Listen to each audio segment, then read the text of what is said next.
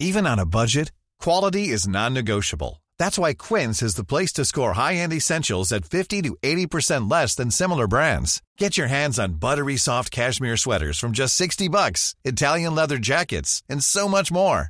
And the best part about Quince, they exclusively partner with factories committed to safe, ethical, and responsible manufacturing. Elevate your style without the elevated price tag with Quince. Go to quince.com slash upgrade for free shipping and 365-day returns.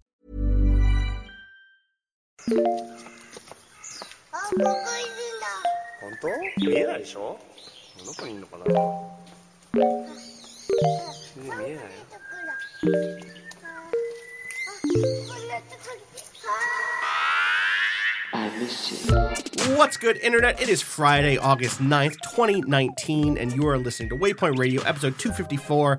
I'm your host, Austin Walker, back in the saddle, back in New York, back from Indianapolis, which is not that far. I thought it was, uh, that is like the shortest flight I've been on in a long time. What, an hour? It's like a little over that. Okay. But I went to Toronto and then I went to Indianapolis, and it's completely changed like my the, my co- collective vision of airfare, like Yeah. air travel, because I do so much. So much of my air travel is just uh, uh, New York to LA, One LA to. New York, one, One coast, to another coast, Yeah, yeah, or yeah. to to to Europe or something. Seattle or whatever Okay, yeah.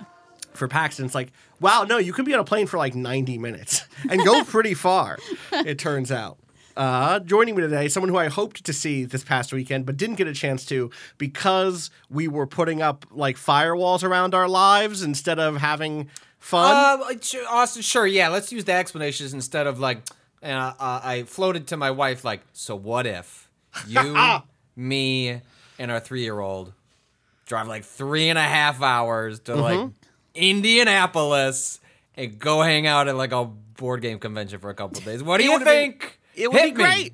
Honestly, Hit me. I think I think Jessica would have loved all the costumes. There's like a cosplay True. day that's really amazing, and I think she would have been really. She would have really enjoyed. Yeah. You wouldn't She even have to get a. She You wouldn't even would've. have to get a ticket to the show because you can just walk around the convention center. Oh, that's nice. Without going into any of the expo halls without a badge, and that's where people hang out in their cosplay. Unless you're this one motherfucker who. All right. Call Rob- out. Yeah, call out. Rob Zacny, Danielle Riendeau, Hi. also here. Welcome. Rob, have you been to a Gen Con before? Uh, no, it always sounds. I almost went one Do year. they let Blue uh, Lions in a. Gen Con? No, they don't let blue lions Uh-oh. in. But but I know Rob wasn't always a blue lion, so I, I think that This is recent, yeah. This is recent. Yeah. So up until this one, I think he would have been allowed in. Now I've been identified as a deviationist, and uh, Oh. indeed, I can't. I can't go to Gen Con, or I will be taken into custody and executed after a brief show trial. Well, like, and I know who would take you into custody, and this is my problem. So the Gen Con show floor is packed, like on the weekend especially. So it runs from when Gen Con's a big board game, tabletop RPG, wargaming convention. It's been running for over fifty years. It's huge. Five zero? five zero years. I mean, it started as just like some people by a lake playing D and D, like, uh, uh, and it has since PAX grown. started, sort of. Yeah, well, like- it's- instead of a lake, it was like a mall food court. Right, yes, exactly. I understand. It's grown in a similar way and has continued Yeah. to grow. Uh, tabletop games are huge, both board games and RPGs, and and even even war games are in a pretty healthy space in terms of like there being a lot of them. Apparently, as I walked around that show floor, uh, but that show floor is packed. Like it is, I think it was like ninety thousand people attended. Uh, and like it's it's a big space, but it's not that big. But one guy, not one guy, one group of people were had a big like medieval wagon, like the sort that you would drive to the front of Rob's home to capture him for being a deviationist Right. blue lion, Right. and arrest him and bring him to the to the the king to be tried and and a total warlock. Yeah, uh huh. Oh, yeah, absolutely. Uh, and they're just like riding this thing, like pulling this thing through the convention, like main thoroughfare with like Does it have a power source that is moving it, or No. is it just like dudes they were hauling pulling it? it. pe- there were two people hauling it, and like then human oxen? like human oxen, and then the people on it were playing instruments as if to say, "Look at us, the assholes that are making it harder for you to get to your appointment." How Isn't this the start of dare. Rosencrantz and Guildenstern are dead? Yes, yes.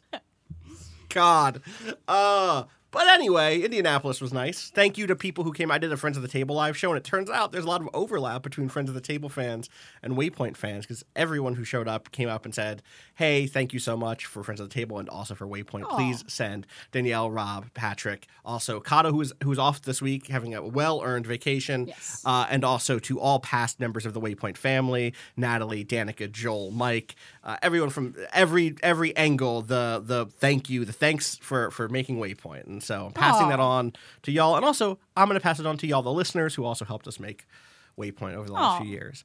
Um, I got to play some board games there, but I, it sounds like we need to get into some. It sounds like some shit went down while I was gone. Do we Rob's want to, no, do we want to start there? Do we want to start like bad and then work our way to good, or start good and work our way to bad? what's bad? Well, Oh, like because I could. I, all right, let me tell you. Austin looks at a bunch of personal information being leaked online. I Yeah. don't see the problem. Uh huh. Yeah. What I mean, but What do is you got that to hide? bad or is Just a way bad? to get closer to the gamers. God. Do we want to start there? or do we ESA wanna- making connections, breaking Sounds down like the Yeah, I boundaries. guess we might. as well. Let's yeah, let's let's wipe let's yeah let's let's wipe the Radical slate clean with with that radical Uh, transparency. Radical transparency. Radical transparency is. I got a message on fr- what day was that? Was that Friday from you, Patrick? It was. It was Friday. That was like. Like the sound of, of breath being sucked through teeth because you were like, oh, I can. f- You could tell. We could. I think everyone in the chat could tell shit was about to go down, and I could feel you doing everything in your power to like stop it. Yeah, so I've not really talked about this. So the top line you, I, for, uh, is real, that- like time out. Yeah, we for don't people need don't talk know- about it, but if What? you don't want to Yeah, talk no, about I- that part of the story, I- I- we can we can. Okay. At, at this point, this is. I'd, I'm Should not we? gonna. I, what? I'm like, uh, like personally, I was inclined to not talk about this part. Yeah, 'cause this I'm is- not this sure I is- want to give this aspect of it more oxygen. I will talk in, in in vague parts about it in the part that I specifically want to call out in, in relative to a reporter who I think is doing this part of it very responsibly in the aftermath of this. Anyway, the top line of this is that the ESA, um, the Entertainment Software Association, who has always, or at least historically, run uh, E3. I think that's always been the case since the beginning, but I don't I don't know like day one if that was true. But e- either way, they're, they're the organization that has run uh, E3 in modern times. Uh, they on a like about a like help page there was just a link that you could click on that would download the information of 2000 plus uh, registered media um, it was seemed to be just from a certain day or something like that because not everyone that went to E3 was on there. I don't know how exactly when that was like the cutoff was, but a lot of people, uh, including myself, uh, had like deeply personal information exposed as a result of uh, that being up. Um, so like top level, the blame is on the ESA for having that stuff a click away that is not password protected. They have said since that it was on a website that was password protected, but you know it should be password protected is the document. Um, and stop. Uh, and since then, uh, there have been uh, reports. Uh, uh, I think Mike Futter has been the one who's been following this like the most closely um, of d- uh, lots of other years in which information, not widespread but accessible, um, and has been uh, at least uh, you could download it if you knew how to access it. Um, um, it is not as widespread as this most recent leak that made it to all sorts of the worst corners of the internet. But nonetheless, there are all you know at this point, you know, a handful of years in which a vast majority uh, or a good chunk of people who are registered using a uh, you know people using company addresses, home addresses, personal information because people are freelancers, people are contractors, people are full time employees, people are work from home employees at different places. Um, without getting into the the like nitty gritty of, I was on the ground floor of this. I was, I will say, uh, I was involved in talking to the person who initially sort of disclosed this. My interactions with them were. Uh, g- getting in touch with the ESA immediately and telling them to take a piece of information down. Uh, they did. Um, they did not remove from the server, and so when a piece, uh, when this original uh, piece on this went live, within seconds, someone pointed out, actually, you can still download it from the server. I then texted the ESA and said, "Yo, that file's still there." Um, and then they subsequently took it down. But at that point, the damage uh, uh, was done. um, and it had already circulated in, in all sorts of terrible places. Since then, uh, you know, Mike Futter, who's been one of the, you know, the, the lots of people in covering this, but he's been sort of like doing a lot of the follow up on these subsequent leaks. Um, the way he has handled this, which was the way I was trying to handle this, was uh, to make sure the information is contained. When you are a reporter that is dealing with sensitive information, um, well, one, you don't have to publish anything, but the the the fact that 2,000 plus personal information has been publicly available through a click, that's a news story. It is like as uncomfortable as that makes me, given that uh, my own personal exposure, like it is it is a news story um, that that was happening. That said, uh, it is then your choice when to publicize that information, when to make it uh, widespread, and it is it is your your responsibility as a reporter to be responsible with the information that you have to try and contain the damage of what you're going to do. Um, what I wish would have happened was that it was confirmed that it, it, the file was taken down from the server, the website was taken down, you investigated how accessible it was through archiving services. Um, once you've determined that, you would have done a giant BCC email that told every single person on that list, I have discovered this list. You know, I'm going to give everyone a couple of days, 72 hours to lock your stuff down, do what you need to do, invest in cameras or credit services, like whatever you, you feel is going to make you comfortable. This is a big enough story that it needs to be disclosed that this occurred, but I've taken X, Y, and Z steps to try and minimize the damage and exposure, and you should take whatever steps are you feel are appropriate uh, for yourself in order to make yourself feel comfortable given this lapse in security. None of that happened. Um, you know, instead, it was publicized. Lots of people downloaded it. I spent the weekend getting like harassing voicemails and Yeah. uh, like waking up and being like, "Why do I have seventy five missed calls?" It's like that's Overnight. interesting. Yeah, weird. Um, and they're and they're you know all people using anonymized uh, ways of masking their their information. So there's there's there's no way to to do anything about it. I've had that cell phone number since I was 14. I Oh, intend wow. to wait you out. I, I refuse to give up that number. My number has been leaked in the past, and I survived this. I will survive this as well. Um, but yeah, like what Mike has done in the in the enervating moments is like when he's discovered there's been a a subsequent leak, which is showing a a vast incompetence on the part of the ESA in terms of doing their just basic due diligence for the people that entrust them with information that they don't even really need. Right. Yeah. Like Right. a cell phone number. You also have to scan your driver's license, like like when you Yeah. when you uh, register with the, the, the with E3 originally. Like they ask for a lot of information that you're just sort of entrusting Including a business to card. including a business Yeah. card. Yeah, but I mean, this speaks to like for me one one of the larger takeaways here, which is not to sidestep or, or push away the stuff that you're talking about in terms Sure. of what responsible reporting looks like, but like for me. Going forward, especially when I'm talking to freelancers and new young young members of Mm-hmm. like games journalism who you know are not necessarily in positions where they have an office to work out of Right. when they have to give their home address or whatever. But it's specifically like the idea or of have like, to you- pay for a PO box. have to pay for- is or like- have to it's pay for a not- PO box, which it's they- not it's not expensive, but it's But not it's not nothing. nothing. It's not and nothing. I- Especially if you're a freelancer. I've been a freelancer. I'm paying for not- a PO box now. Right. the ironic part is I got a PO box so I could do postcards for my Mario Maker streams, Oh. and then immediately had my. had Yep. Justice So the the thing is that like for them, it's like, well, uh, do I want to advise them to send like a scan of their driver's license or government ID to an agency that has proved, or not an agency, but to a company that has proved they cannot protect, uh, will not protect your data? Like, ah, mm, not really. I don't want to advise that. right. Um, and it it balanced against an, an event that, however flawed it is, however in going down in flames as it is, remains like an important networking uh, Especially if event to new. be a Yeah. part of. My career does not exist without E3. I, I think now, granted, career tracks have changed. You can do a lot without going to a thing like E3 Totally, totally. these days. Um, but I also understand the tension that will remain and exist for folks that it's it's it's a chance to write for outlets that are look they're hungry for like other like there there is a reason for lots of people to still think I should attend E3 because it could help me establish myself and my career and you are now having to balance that against but what does that mean for my personal safety and that only ramps up based on like what is your likelihood of being targeted? Like I am high profile, Right. but also having talked to uh, various, you know, women, people of color, uh, different minorities, like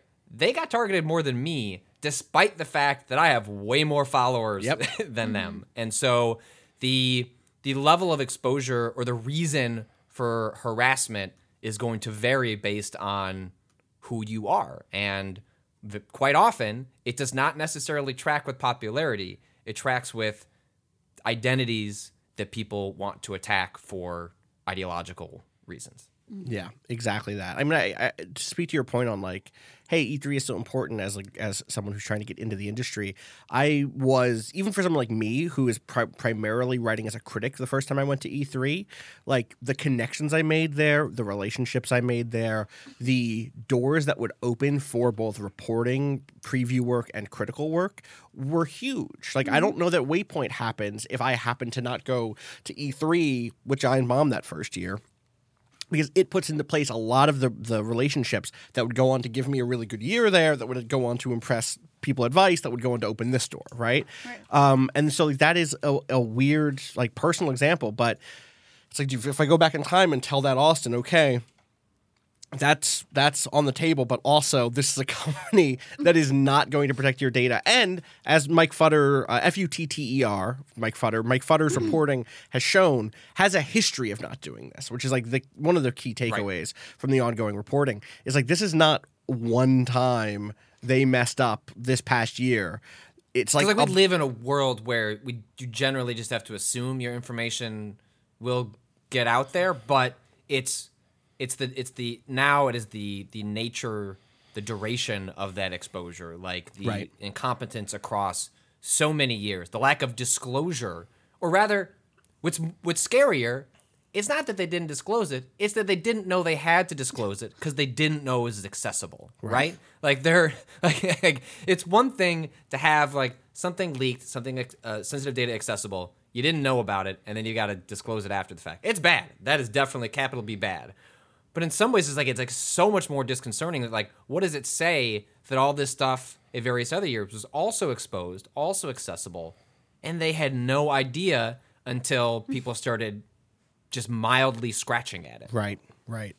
My question ends up being just like, or not my question, but you know, I think one of the things I want to underscore is I've definitely seen responses which is like, okay, but like, it's just a little harassment. Like that, oh, that boy. response is out there. It's just people trolling you, and like one, fuck off.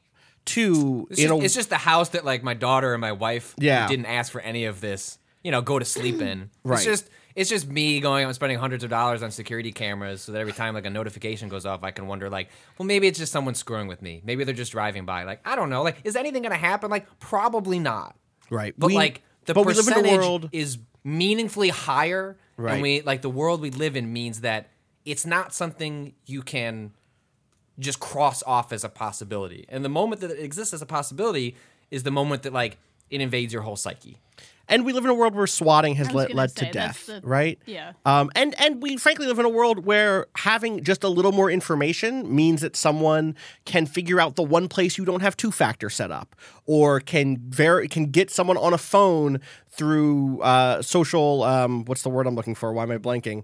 Uh, oh shoot, social- not social engineering. Is Social social engineering through social yeah. engineering to divulge information that would give them access to some account somewhere, right? Like Or they that. can hurt your parents. I or they- remember when right. I was doxxed at Polygon when when that happened during Gamergate. Like my parents were getting right. lots of harassment, Right. and it's like your family is then exposed to things because like may, maybe my you know sixty eight year old parents don't know certain security measures Right. or something, right? Like Totally. it, it opens up an if someone entire calls them and it says their computer's hacked, they might believe them, which is Right. something something my mom calls me about on a monthly basis. you know Totally. So, like, fucking poorly done, ESA. Just garbage. Just. I, I don't know where this leaves us looking at the future of E3. We already didn't know where we were looking at for the future of E3. I, I suspect there will be some legal action, both from private individuals or a class at a class action level, but also pot- potentially like this is there are in other countries, in other parts of the world, there are laws uh, that require uh, companies to be uh, responsible with the uh, data, with private data. And I'm very curious to see how uh, the ESA inter- interacts with those laws, or the ways in which are they are they somehow insulated from them be- because they're an American group. Uh, We'll see. I'm not sure. Um, any other final thoughts on this, or can we go to break and then talk about some games we've played? Uh, so the last thing uh, I'll say is well, one, Rob wrote a great piece. Yes. Uh, building on this, um, Rob, do you like before I give my final thought, which is about discussing swatting with police? Do you want to like like do you want to set up that piece a little bit for for because it's a, it was a really great thing that you ran on on Monday. Yeah, I mean, my reaction to it basically, the thing that I was dwelling on over the weekend is that this seemed like such an ESA fuck up. like this seemed so uh, archetypal of kind of just the general direction we've seen the ESA go and the direction of E3.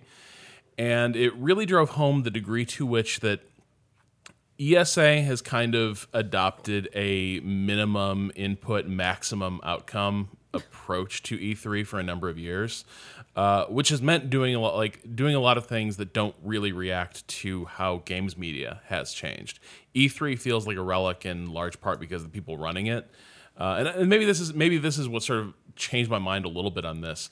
I used to think the landscape just shifted and E3 couldn't really change with it this sort of drove home the degree to which the ESA may just not give a shit, right? Like adapting is hard. Uh, like reacting to how the games media landscape in particular has changed, the way games media's relationship to uh, different segments of, it, of its audience has changed. All these things are challenging and require reflection and planning and reaction.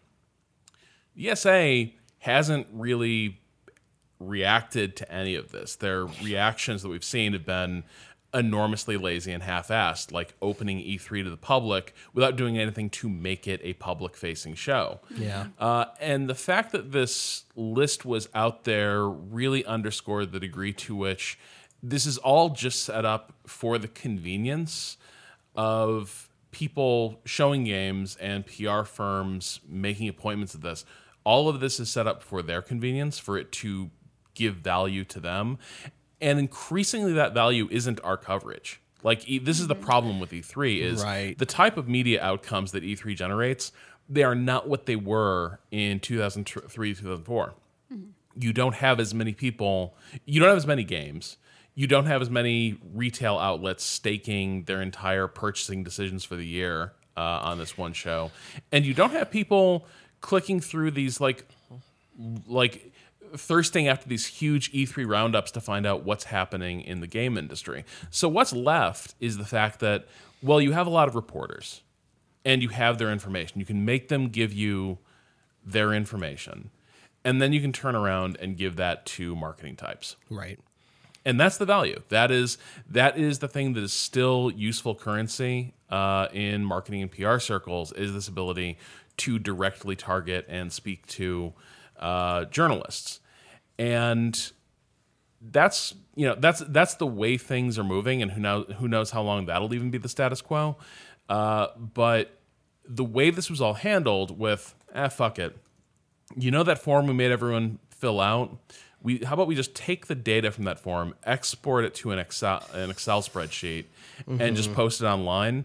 And hey don't hassle yourself with a password just click the link. It'll download automatically. That is extremely esa at this point in time. And it also just kind of feels of a piece with the way this is an organization that used to serve a purpose, uh, that used to kind of have a mission statement, just like E3 used to have a clear mission and purpose. And in the face of all those changes, the ESA has kind of either picked the wrong fights or it's just hidden from the shifting realities entirely. And I think that's kind of what we've seen here is the fact that this is an organization that uh, not only hasn't adapted, but on some level doesn't want to and doesn't care. Yeah.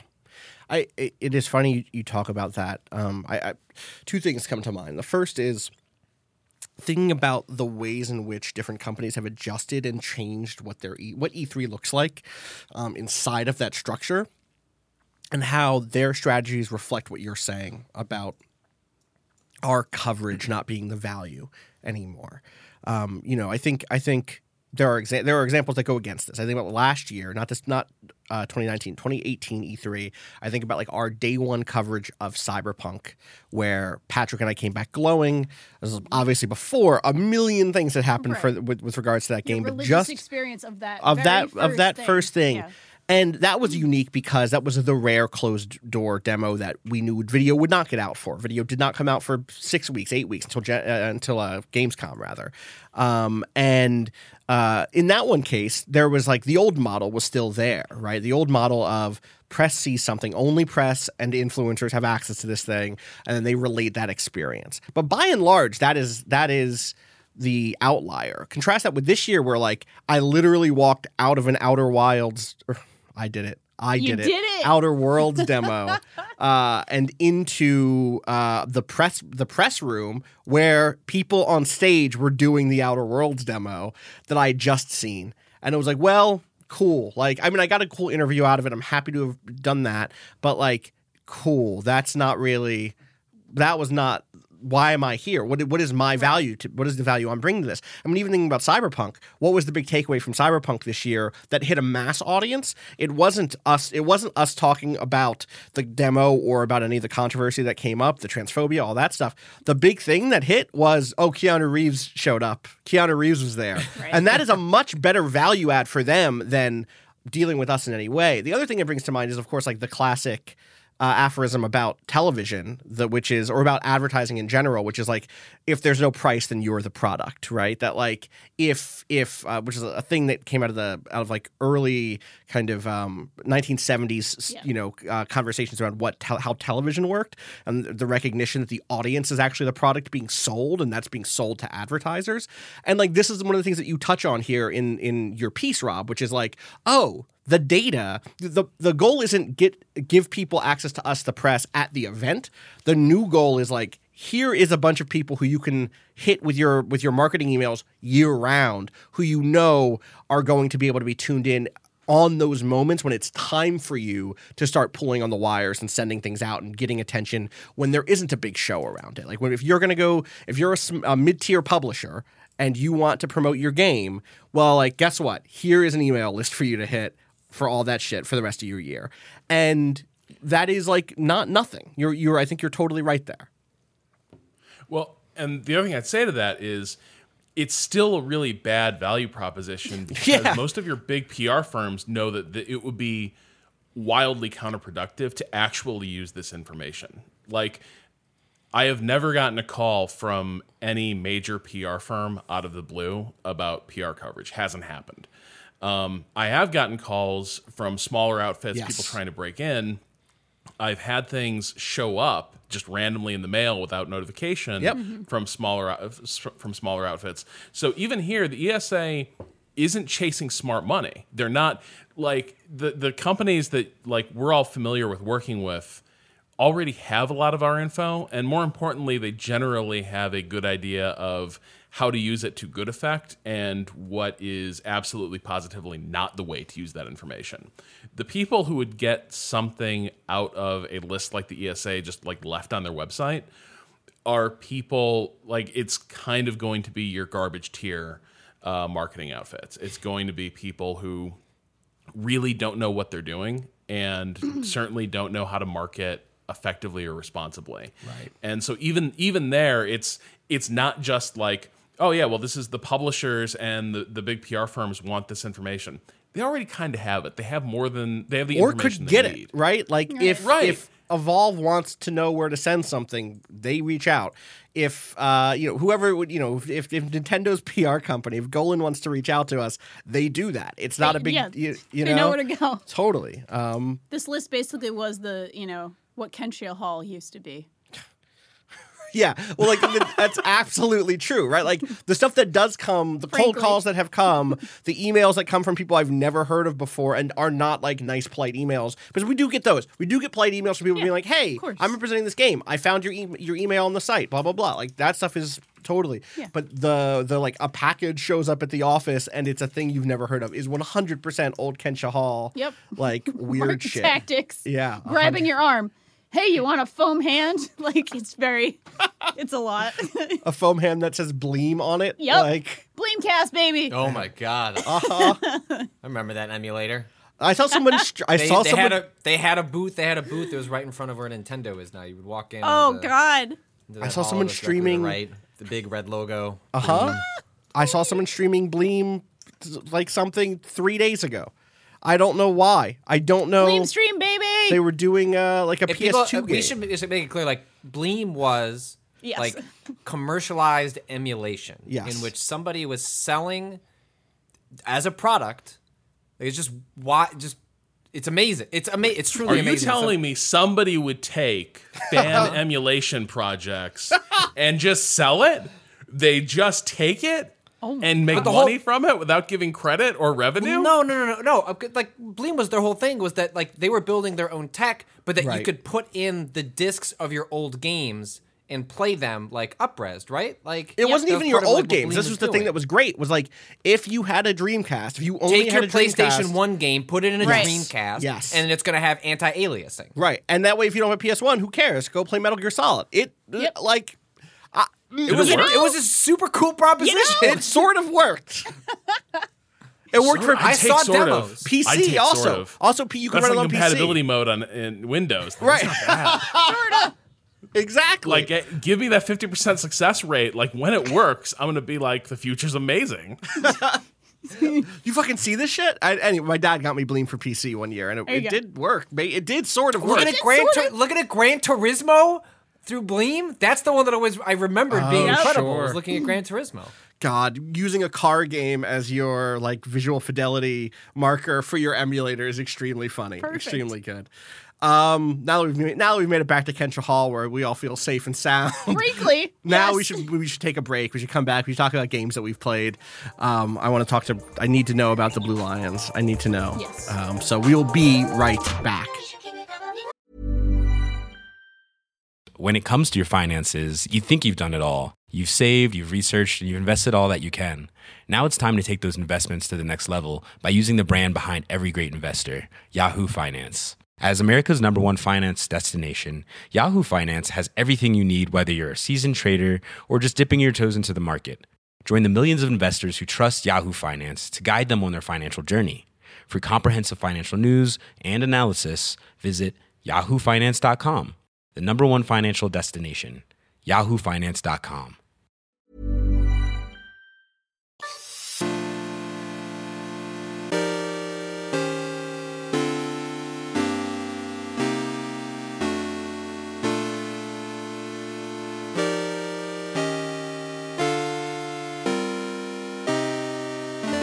All right, we are back.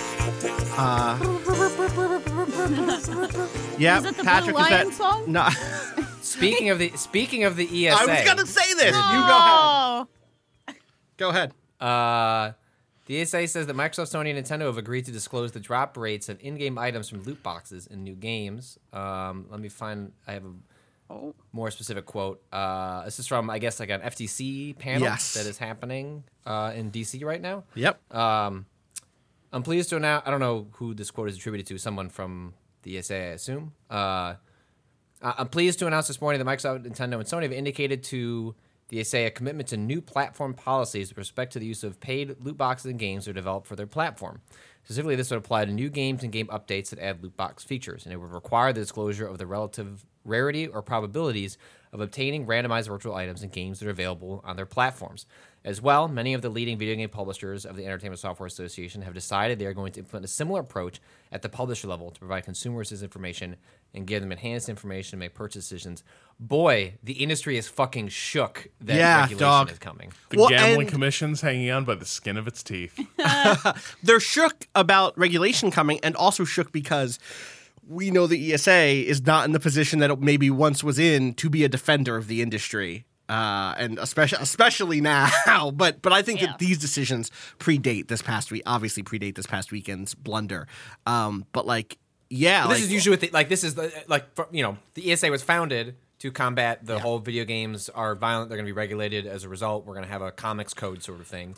The ESA was essentially put in place to build the ESRB, and so you know, the EA is like, like, you know, function sh- should be like getting the industry prepared for moments like this to get a shit in order before. Like that said, I don't. The industry should be regulated on this regard. Like there should be legislation that like gets rid of loot boxes. So it's like I don't have a lot of sympathy for the for the industry on this part, even if it's going to cut into a lot of EA's profits for fucking FIFA. Well, and that right there is not everyone in the industry has the same interest in fighting this hard. This is the mm-hmm. other reason the Yeah. ESA is not. There's Now, a lot of fights the ESA is, is, EA on this list? Like where like that, that company's bottom line is built on loot boxes. Mm-hmm. Yeah, and actually, they still even paying dues to the ESA. I think like part like wasn't part of them breaking from E3. Also, they kind of broke in from the ESA, but I like I'd have to look that up. So don't like hold. Like, they are hold me to part it. they are part of this group of publishers who are saying that they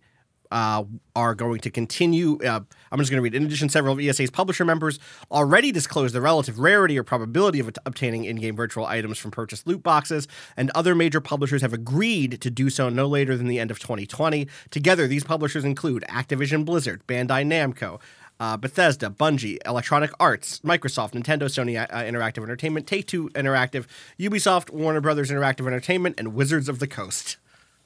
All the big So ones. So this was like the ESA is kind of formed back in the 90s. The, there are two other things that are happening back then. One, the industry is way smaller. Like it is not as credible that Electronic Arts at the time is going to be able to mount a serious and savvy like lobbying effort in Washington. There was Yeah. a purpose for having sort of a collective lobbying front. Uh, and then the other thing that you have going on here is you needed a collective response on this. You couldn't have publishers and platform holders hitting each other with friendly fire in the middle of this. Like you kind of needed a party line uh, to hit back against like the Joe Liebermans of the world who Right. are trying to make this their issue. Um, now it's just a lot of these companies can do their own lobbying. They do not need a they do not need the ESA to be their only special interest uh, organization working governments on their behalf. And they all don't have the same interest in fighting the same fights. This is why the loot boxes thing, I think everyone has wanted some of that money, but I'm not sure like EA is uniquely invested in that business model, and EA has uh, kind of especially made it prominent as a policy matter in a way that I'm not sure every other publisher or every other uh, platform holder would be interested in in saying, yeah, let's let's go up on that hill with EA and die there. Yeah. Yeah, totally. All right, we're gonna move past the ESA now, as this, as the world refuses to. We will. Yeah. Um, what do you want to talk about? You want to talk about Fire Emblem? You want to talk about the board games I saw at Gen Con? you want to talk about?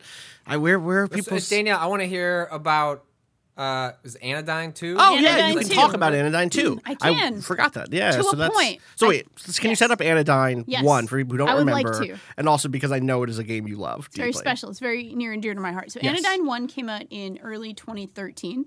Uh, it was a really, really beautifully designed, uh, really nice art, really nice music, uh, sort of Link's Awakening style game. It was a very, very good 2D Zelda like game that had a lot of sort of thematic resonance. It had a pretty cool story. It had a lot of uh, little bits of pastiche, but I, I loved it. And it actually holds a very special place in my heart as the first game I ever reviewed as a full time game Oh, writer. wow. So it was the very first review I wrote uh, at Polygon. And um, it was actually, it, blew my mind. I, I learned later it was basically a student project uh, by basically two people, Sean Han Tani and Marina Kittaka.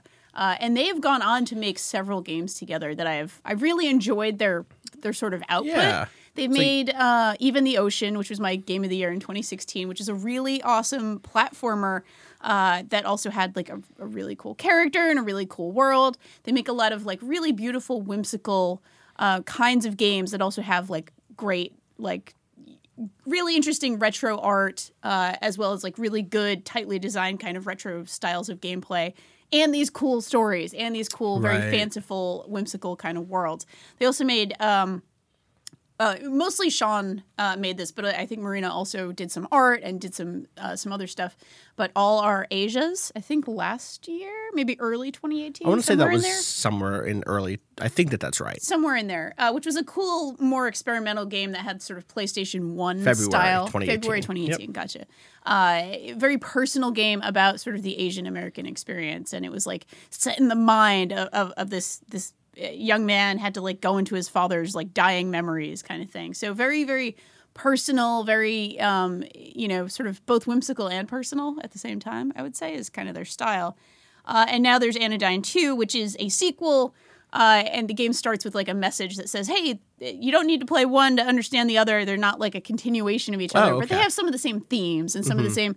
There's a lot of like little Easter eggs and, and things in it. So, Anodyne Two, I think I've only played about an hour, uh, and I can only speak to like the first section of the game anyway, which is fine. Uh, it's out uh, today, Friday. No, it's not out Friday. Never mind. The embargo is The Friday. embargo That's what I'm like thinking Okay. of, but it's out soon.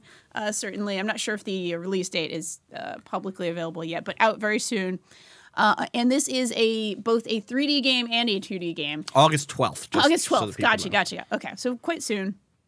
Monday, I guess. Um, and what happens in the game is you are Nova, who is like uh, born in this weird, whimsical, funky 3D world to be like a cleaner who goes inside people's like bodies or minds or something to like get rid of this nano dust, which is like this evil disease that's hurting people. Again, it's like very much in keeping with a lot of their themes of like yeah, the world is personal. The way you combat, you know, environmental or, or disease or, or anything sort of of that nature is to try to help people and care about people and understand their stories. It's like a very humanist kind of view of the world that Yeah. they have throughout their work that I really appreciate and I really uh, enjoy. So how how it, how do you think it looks in terms of 'cause like like Yes. for me the pa- all their past well all our Asias had some like cool wireframe 3D Yes, and yes. like ab, like PS those one kinds of sort of textures, abstract yeah, from right PS1. but but when I think about both Anodyne one and even the Ocean both of those are like really distinct because of their 2D kind of retro art style whereas this feels like just from seeing a little bit of gameplay footage feels like an N- an N64 game or like a PS1 game again yes, in terms of its color I'm palette trying to figure. I'm trying to pin down. I'm looking at this YouTube comment that says, "Did they find a copy of the game alongside a 3DFX Voodoo 2?" I mean, Which what honestly. they're implying Yeah. is Great that card. if you, if great card. yeah, I, I, I- I have. I think I, just, I don't know if I had a Voodoo 2. I definitely have Voodoo 1. But I think what they're implying is like there were often when you would buy like early 3D accelerator cards where it's like it was amazing that you would get Quake 1 and you could. The big thing in Quake 1 was that. In, there's a bridge in the first level of the game that you can look down into the water, and if you were running in software mode, where it's just on your like computer with no 3D accelerator, couldn't see through the water. With a 3D 3DFX chip, you could see through the water. Yeah. And alongside, because so few games supported 3D acceleration at that point, uh, they came with all sorts of weird like visual tech demos, and Anodyne 2 looks like it is just some weird visual tech demo from the early 3D accelerators. Yes. It's like slight, it's like more advanced than PS1. I guess it's maybe along the lines of like often when we see games that they they claim to be 8-bit or 16-bit, but made with like the technical advancements that would come along with that stuff. So it feels like kind of in in Yeah. that zone. It's a beautiful, it's it's like kind of voxel look to Yeah. to some degree too. almost Saturn like. So I know a lot of people are saying PS1 Yeah, or N64, but is it's right. very Well, Saturn. Saturn, right. Yeah, You're it's totally like one of the Saturn first had things. such a because Yeah. the Saturn uh, added a 3D chip at the last second Yep. to compete with the PlayStation One, um, and so the 3D on Saturn games is has such, such a specific look compared to PS1 stuff. I'm I'm with you. I Yeah. would say Saturn is a good console pick. totally Very, very Saturn. Uh, but the cool thing is also like most of the game, at least what I'm understanding. Again, I'm early in, uh, but most of the game, this the sort of 3D overworld or, or the overworld is very Saturn in 3D. But then you go into the you know dungeons, so to speak. The the sort of uh, meat of of most of the gameplay is 2D. It is back to that sort of Link's Awakening style 2D Okay. Zelda. Lots of puzzles.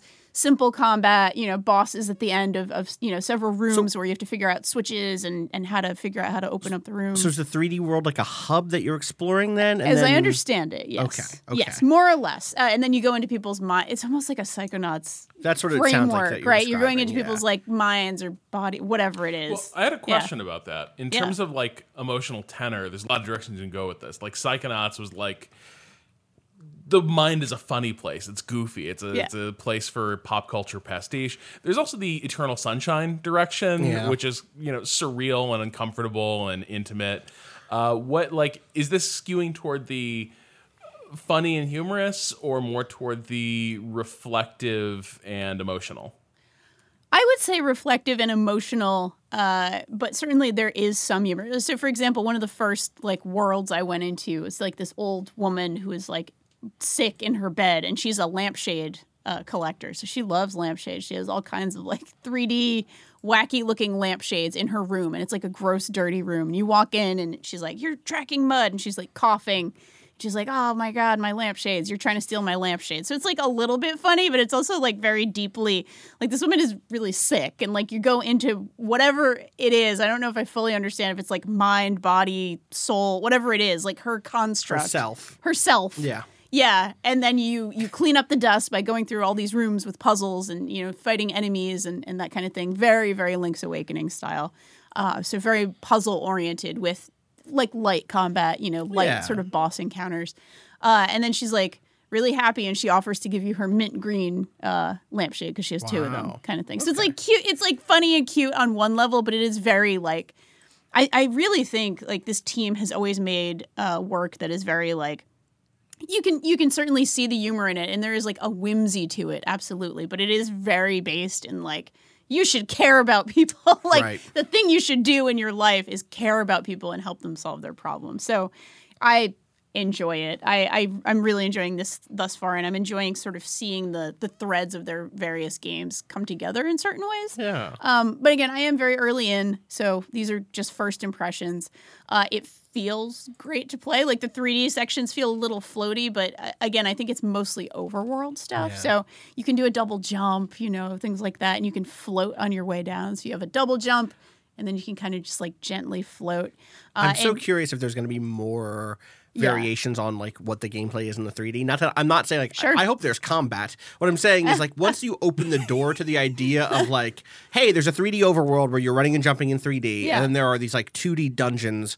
That opens up the kind of ontological possibility space Of for 3D like dungeons. of like 3D dungeons or other types of gameplay. Like have nothing like are you going to farm in this game? What are you going to do? I don't know. But like if there was suddenly a farming element, I would not surprise me Sure. because they're already playing with this idea of different types of ga- of gameplay and exploration and, and experience, you know. Yeah, So, yeah. you know, uh, let me, Me know too. how it goes. I'm yeah. curious too. Totally. Um, so yeah, I'm I'm really into it. Uh, I'm hoping to uh, write uh, something about it uh, this week, and uh, yeah, cool. kind of go through a little bit further into Anodyne Two. Uh, while we're in this like this space of vague retro stuff, uh, I actually been playing something I just remembered. I put five and a half, six hours in to Rebel Galaxy Outlaw, Oh, the Okay, follow up. I'm really curious about this one. Yeah, so I, I one Rob, you should just DM them. They they have codes now. Um, slide into those DMs. They're they are they are they're out there. Uh, they added a third dimension. I they- got it. So Did this it work? is the thing. So so Rebel Galaxy comes out in 2015, right?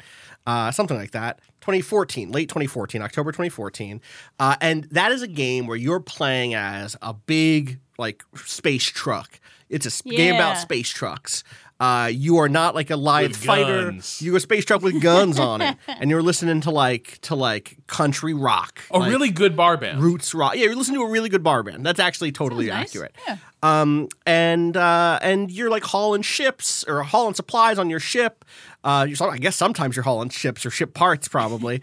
um, you're taking on missions. You're kind of like trying to track down in the in the first game. You're trying to track down your aunt or your mom or your grandmother. I think it's your aunt, Your who was like your cool aunt, who who apparently was kind of like a, a big deal back in the day, and she went missing. And there's a big mystery around what happened to her.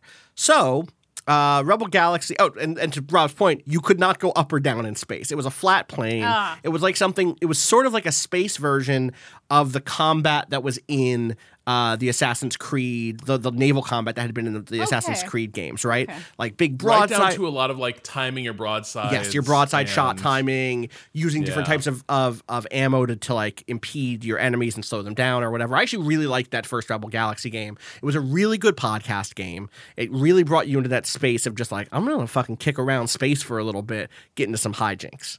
Um, Rebel Galaxy Outlaw responds to one of the biggest critiques of that first game, which is, uh, I want to go up and down. I want to be in 3D.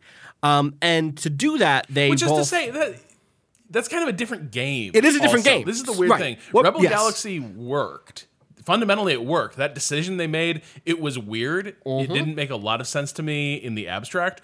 Five minutes into playing the game, I was like, "Oh yeah, I kind of see what you did here, and Mm-hmm. you do a good job of like selling me on it." So the notion that ah, it needs to have a third dimension was basically, I want this to be privateer, and I'm Right. angry that it's not. That was a critique I'm very skeptical of, and I'm Yes. cur- like, I'm a little leery of a Rebel Galaxy that said, "Ah, we fixed it." Right, which is what I I don't think that they're saying they fixed it. I think that they know what they're saying is we're making a different game. They are making privateer or freelancer, right? That is what they're doing. Um, that is the type of game that this is. It is a 3D space sim in, in the in the model of privateer or freelancer. Which, if you haven't played those, but maybe you've played Tie Fighter or you've played Wing Commander, it's it's a game in which you are in kind of a small craft instead of this big hulking you know, uh, cargo vessel or bigger. Uh, you were in you there, there are there are cargo vessels, but it's like single pilot vessels, right? You you were in you were Luke Skywalker in the fighter, right, in the X-wing, or you're Boba Fett in the Slave One, or you know, you're that's the scale. You're Han Solo in the Millennium Falcon. They get kind of big. The Millennium Falcon is not a tiny little fighter, but it can still be piloted by one person, right? Um, basically, I'm hand Yeah, waving more a or little bit here, but more or less. Well, one, once that droid was entombed within it, Oh it my God. co-pilot. I mean, that's Fuck that's off. really when solo operations became possible. Uh, Solo Solo Operations. That's the name of the company, Solo Operations LLC. I'm shocked they didn't put that in. Uh, so, so it is now a 3D game. You, you're flying up and down. You're getting into combat. But what separates this style of game from something like Wing Commander and makes it more like Elite or Privateer or Freelancer is that it's an open world game. There is a small galaxy map, so it's not No Man's Sky. It's not an endless array of, of planets. Uh, it's it's I would say a couple dozen um, systems that are tied together by warp gates you are doing a main story mission or main storyline uh, where you were playing as the aunt from the first game Oh. 40 years previous. You're playing her in her like youth. Or not even her youth the, the, the premise of the game the kickoff the start of the game is an animated cutscene where in a very cowboy bebop sense she like goes to she tracks down this dude for some reason and gets into a bar fight with him uh, ends up needing to escape with her life because it breaks but she shoots him in the head. And he is like okay so? She shot first. she shot first Yeah. and then and he got up and started chasing her down and it's like all right i gotta fucking i gotta go. I gotta cheese it. And so she leaves. Um, and it come, what comes out in the opening kind of dialogue is it seems like she was trying to avenge her husband's death. Um, and and now her goal is to track this guy down, to get back on her feet, to get back in the in the mess. Like she had she had retired basically. She'd been a young scoundrel and is now getting back in the game, getting her contacts back. I'm curious if the next Rebel uh, Galaxy game will go back even 20 years prior to when, When she, she was a like young when she was scoundrel. a young scoundrel instead of like a middle aged like coming out of retirement, getting Yeah. back into it. Um, and so, does it work? Is your question, Rob? What do you want? What do you want? What's the thing you want? From this? Is it I want to play another one of those, but it runs on my PC today? Or do you No, want that's something not- new? That ain't it. So that's this is where I'm at with this. Is I put five and a half hours in. Um, I think it's a good one of. I think it is a competent one of these. It's cool to play one of these. I'm gonna probably keep playing it. Like. Um, I think it's a really good background game. I like uh, running missions. So there's a, a range of missions that you can take, just like in Freelancer or in Privateer or, or in Elite, where what you're doing is like, uh, hey, uh, bop between these five patrol points in this system to see if there are pirates. Clear out the pirates, and then and then you'll get paid for it. Or run this cargo, you know, through a blockade, which means there's going to be a lot of enemies trying to get at you while you try to get away. Or um, hey, if do a uh, uh, you can just trade on the market openly or take certain missions from the Merchants Guild. We are specifically like trying to fulfill a rare item, you know, requirement. Find five alien artifacts and bring them to this place in the in the galaxy. Um, stuff like that. Everything has a, a Western theme. Also, I should note everything is like like literally the star systems are Texas and and Arizona and New Mexico and Juarez and etc. Um, and it leans into that stuff really really hard in terms of the like accents and the kind of like space Western vibe. Um, uh, and all those missions uh, on top of like the kind of just like regular uh, like proc gen missions, there are side missions that are about advancing your relationship with different characters, um, about like going down their side paths, and those give you some pretty good rewards. And then there's like the main story of trying to investigate the death of your of your husband and find this guy you're after. Um, at least again, that's the first few hours.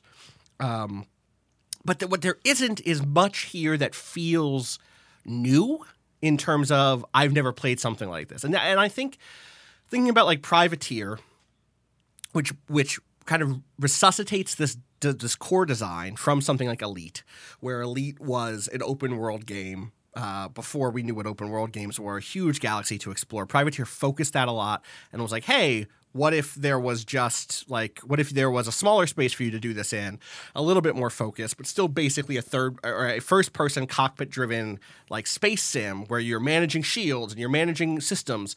Uh, and then something like Freelancer was like, okay, that's cool, but what if you played with a mouse? And what if there were like cool space highways that you could like dip in and out of? And what if there was like this very kind of uh, still space western vibe, but like all of the planets had slightly different aesthetics, and like it was still bringing something unique to what that that structure was. I can't undersell how much like Freelancer being a third person space sim that played with the mouse was a distinct thing in an era where people were were giving away their joysticks or like not didn't have joysticks anymore, It didn't have whole HOTAS setups anymore.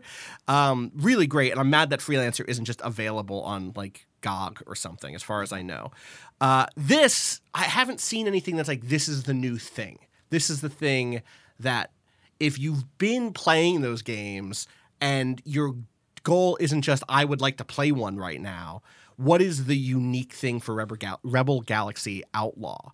Because for Rebel, Rebel Galaxy, it was, oh, I'm a big ship instead of a small ship. And that was so novel for me, especially coming off of those Assassin's Creed games, that I was excited to do big broadside, you know, shots. That was a thing that wasn't in any space sim that I'd played outside of like, you know, maybe um what was the one that was the one of the first ones that really did uh, uh, like six degrees or like eight degrees of freedom and like actual inertia. Rob, do you remember the one I'm talking about where you actually got a crew? And oh, I war. I war, I war, and I war two. Still Fuck, didn't do those games are good. those games are fucking great. Uh, we we should talk about I War at some point. Um, uh, those games didn't do broadside shots, but you got bigger ships. and You got to feel a little bit like heftier. Um, the, Yeah. the, one of the big things with I War was that advanced play meant like turning off the gravity stabilizers so you would basically drift around in space and use your momentum and do things like zip forward and then spin your ship around so you continue your, your momentum and shoot backwards. It's sort of like a mech warrior in space in that way, and that it took seriously the ideas of like, oh, combat in a different type of environment with these machines would not just be dogfighting. fascinating fucking politics. I don't remember. I'll have to dig into this. We should. We should. Oh, the Rub- entire game is about you're like fighting this insurgency against an increasingly like powerful centralized government. Interesting. And oh yeah, the no the the entire thing is in fact the the story forks at one point uh depending on like which course you follow. And you it sort of determines like are you going to begin basically are you going to be the best like space counterinsurgent you can be or are you going to begin questioning the orders you're receiving? Oh shit. Uh, and like the game sort of diverges based on those reactions. It's what a cool game. Yeah, Wow. I, I remember really liking that game, both that one and the sequel. I remember the sequel not as good, but but or not as groundbreaking, I'd say. But like I remember loving the first one. Um, so yeah, that's kind of where I'm at with this. Like, it is cool to play a 3D space sim in 2019. Uh, it has good music. There's like a radio stations with question for you. advertisements. Those are cool. Yes, please. a lot of times the sort of six degrees of freedom, like the rap on, for instance, the Wing Commander uh, system was always that you could spin and move in any, any direction, but the weird thing was the combat always felt like you were stationary and the world was moving around you. There's Yeah. very little sense of like speed and agility and momentum in this. Does this at least make you feel like, yeah, I'm a pilot doing cool pilot things, feeling Not- the G's? No, like I, so this is this is part of my big thing with it is like I there are times when I'm able to like hey there's like some space debris I'm hiding behind or like I zip through to kind of carry some shots or you know I've I've lined up uh, a torpedo run from a long distance and like seeing that take off like does make me feel like oh wow space is cool. Space combat awesome. Um, but a lot of time so I'll give you. I I just want to explain like how you actually play this game is probably worth saying. I'm playing with a gamepad. They recommend playing with a gamepad. I think a lot of people have you know Xbox One or PS4 controllers around, and both of those work. It does have a mouse mode. I haven't fucked with the mouse mode yet. I don't have a HOTAS setup anymore. I wanted one when I was getting into Elite Dangerous, but I never got around to it. So with a gamepad, um, the way it works is your A button is like advanced throttle, like throttle up your B button is throttle down. Your uh, X button, I think, is like fire your whatever your your ordnance is, like missiles or torpedoes or whatever. Um, you have a bunch of like communication stuff. Like the the back button brings up like a quick comms thing. So like if a pirate is attacking you, but you don't have a particularly low reputation with that pirate faction, maybe you can be like, "Here, yo, and also if your ship is pretty strong, you can be like, hey, don't fuck with me. And they'll be like, all right, you know what, we can both walk out of here alive, right? So that's kind of cool. The the way that the game primarily works though is about the left trigger. So you target something with the left bumper uh, either by tapping it while it's under your reticle classic flight sim thing or you hold it down and hit like lb and then up for target the nearest like hostile or you cycle through with lb and then left and right on the d-pad right? So totally fine. Once you're targeted to something if you hold down the left trigger you kind of auto lock to it. Your ship orients it in the right direction and begins to pursue. It's like combining for old Space Sim fans. A lot of Space Sims had something that was like match speed. It's match speed, but it's also just like and also give me your controller, give me your right thumbstick so you can point in the right direction and begin to pursue. Um, there are harder modes. I think there is a simulation mode that maybe turns that off, but they recommend playing on normal and just letting you have this. There's also like uh there's kind of four difficulty modes. It's like normal and then hardcore or something, and then classic, and then simulation. Uh, even hardcore still has all that. It just starts you out, or whatever the second the second difficulty is. It just starts you out with worse equipment. It starts you out with like a shitty laser and uh, and a like no radar. Um, but like the controls are the same. This idea of like hold down left trigger, zip behind the guy, shoot him with your laser as he blows up, is just that. And I I like it. Like there was part of me that's like, all right, I can really it really becomes a podcast game. Like I zip into the place. I'm figuring out which targets I want to hit first still. I am still moving my engine, my, my power between my engines, my shields, and my weapons. Like that stuff is still there. I am still deciding whether or not to like I'm still managing my heat. Like all that stuff is still there. But core the core thing of like I want to get behind this enemy is basically the left trigger and then some like nuance when I want to cut that off or take my own route. Um, and I guess that is the new thing, if there is a new thing in this game. Yeah. I'm not opposed to it because it is about making this style of game accessible to people who've never played it before. I and it mostly works for me, um, but it is weird to be playing one of these where I don't have the thing you just talked about, Rob, which is that feeling of progressive mastery and and feeling just like I'm doing cool space tricks. I'm not really doing cool space tricks that often. Um, so that is like, yeah, I'm, I'm. I, it's not that I'm down on it so much as it's not going to be the thing that I'm gonna be like, wow, this is incredible. Like I, I got five and a half hours in. I just bought my first like.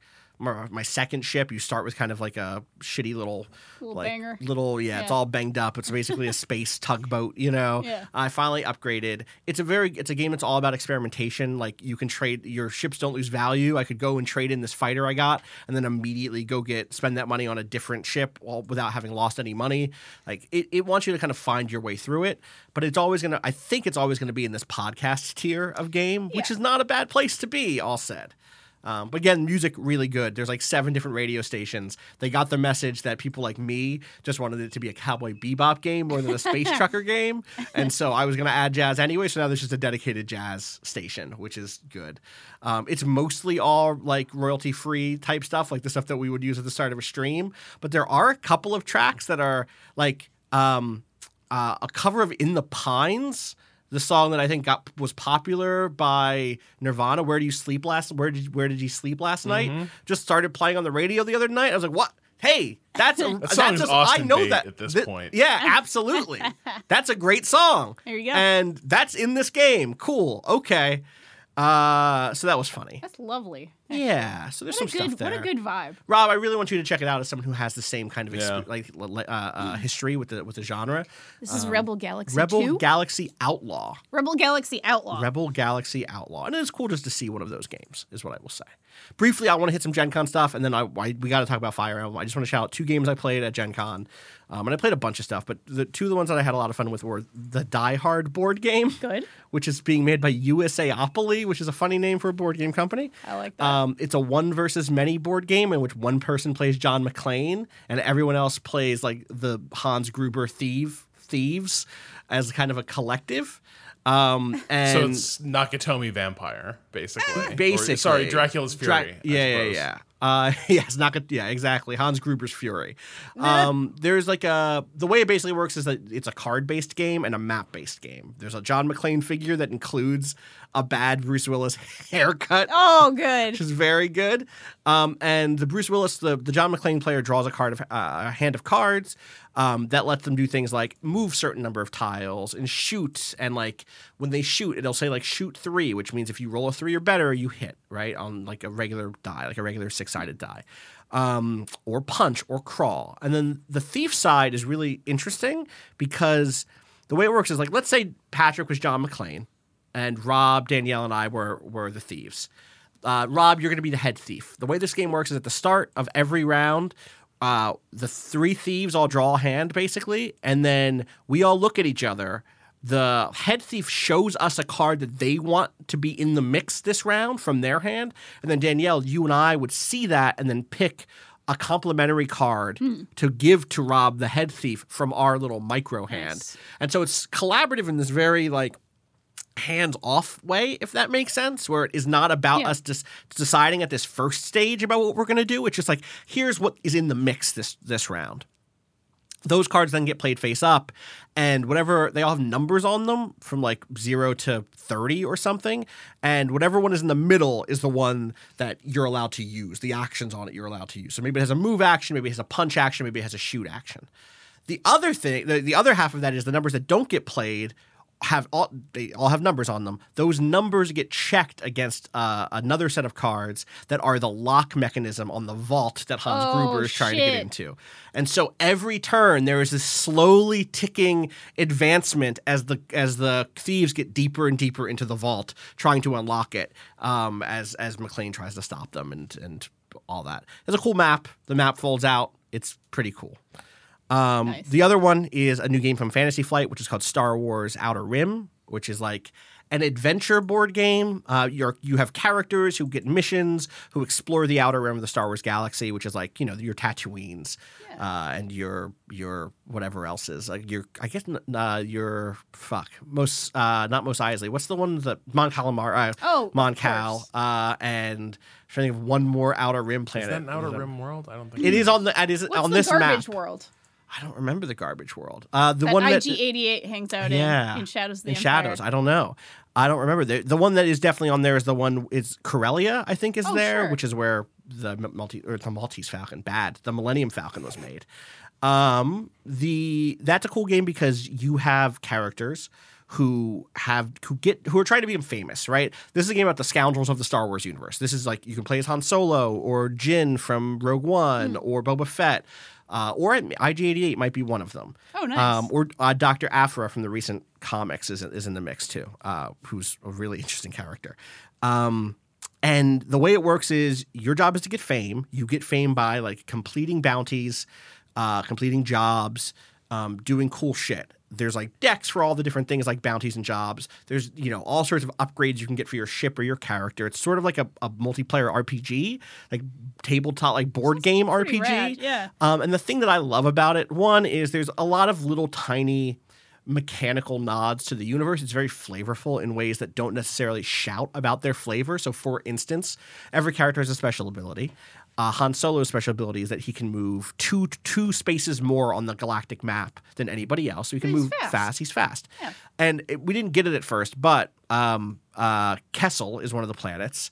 And if you're advancing at it from one direction, no one can get through this thing called the Maelstrom, which was in the movie Solo, uh, in a single turn because you, you, like you have to get to it, pause, and then go through it with your next step. From the other direction, it takes really long to get to to Kessel because it's seven steps, and your default movement speed for everybody is five for everybody except for Han Solo, which makes him the only person who can do this Kessel run in a single turn, which is like a clever little way of nodding without ever saying the words Kessel run. You know.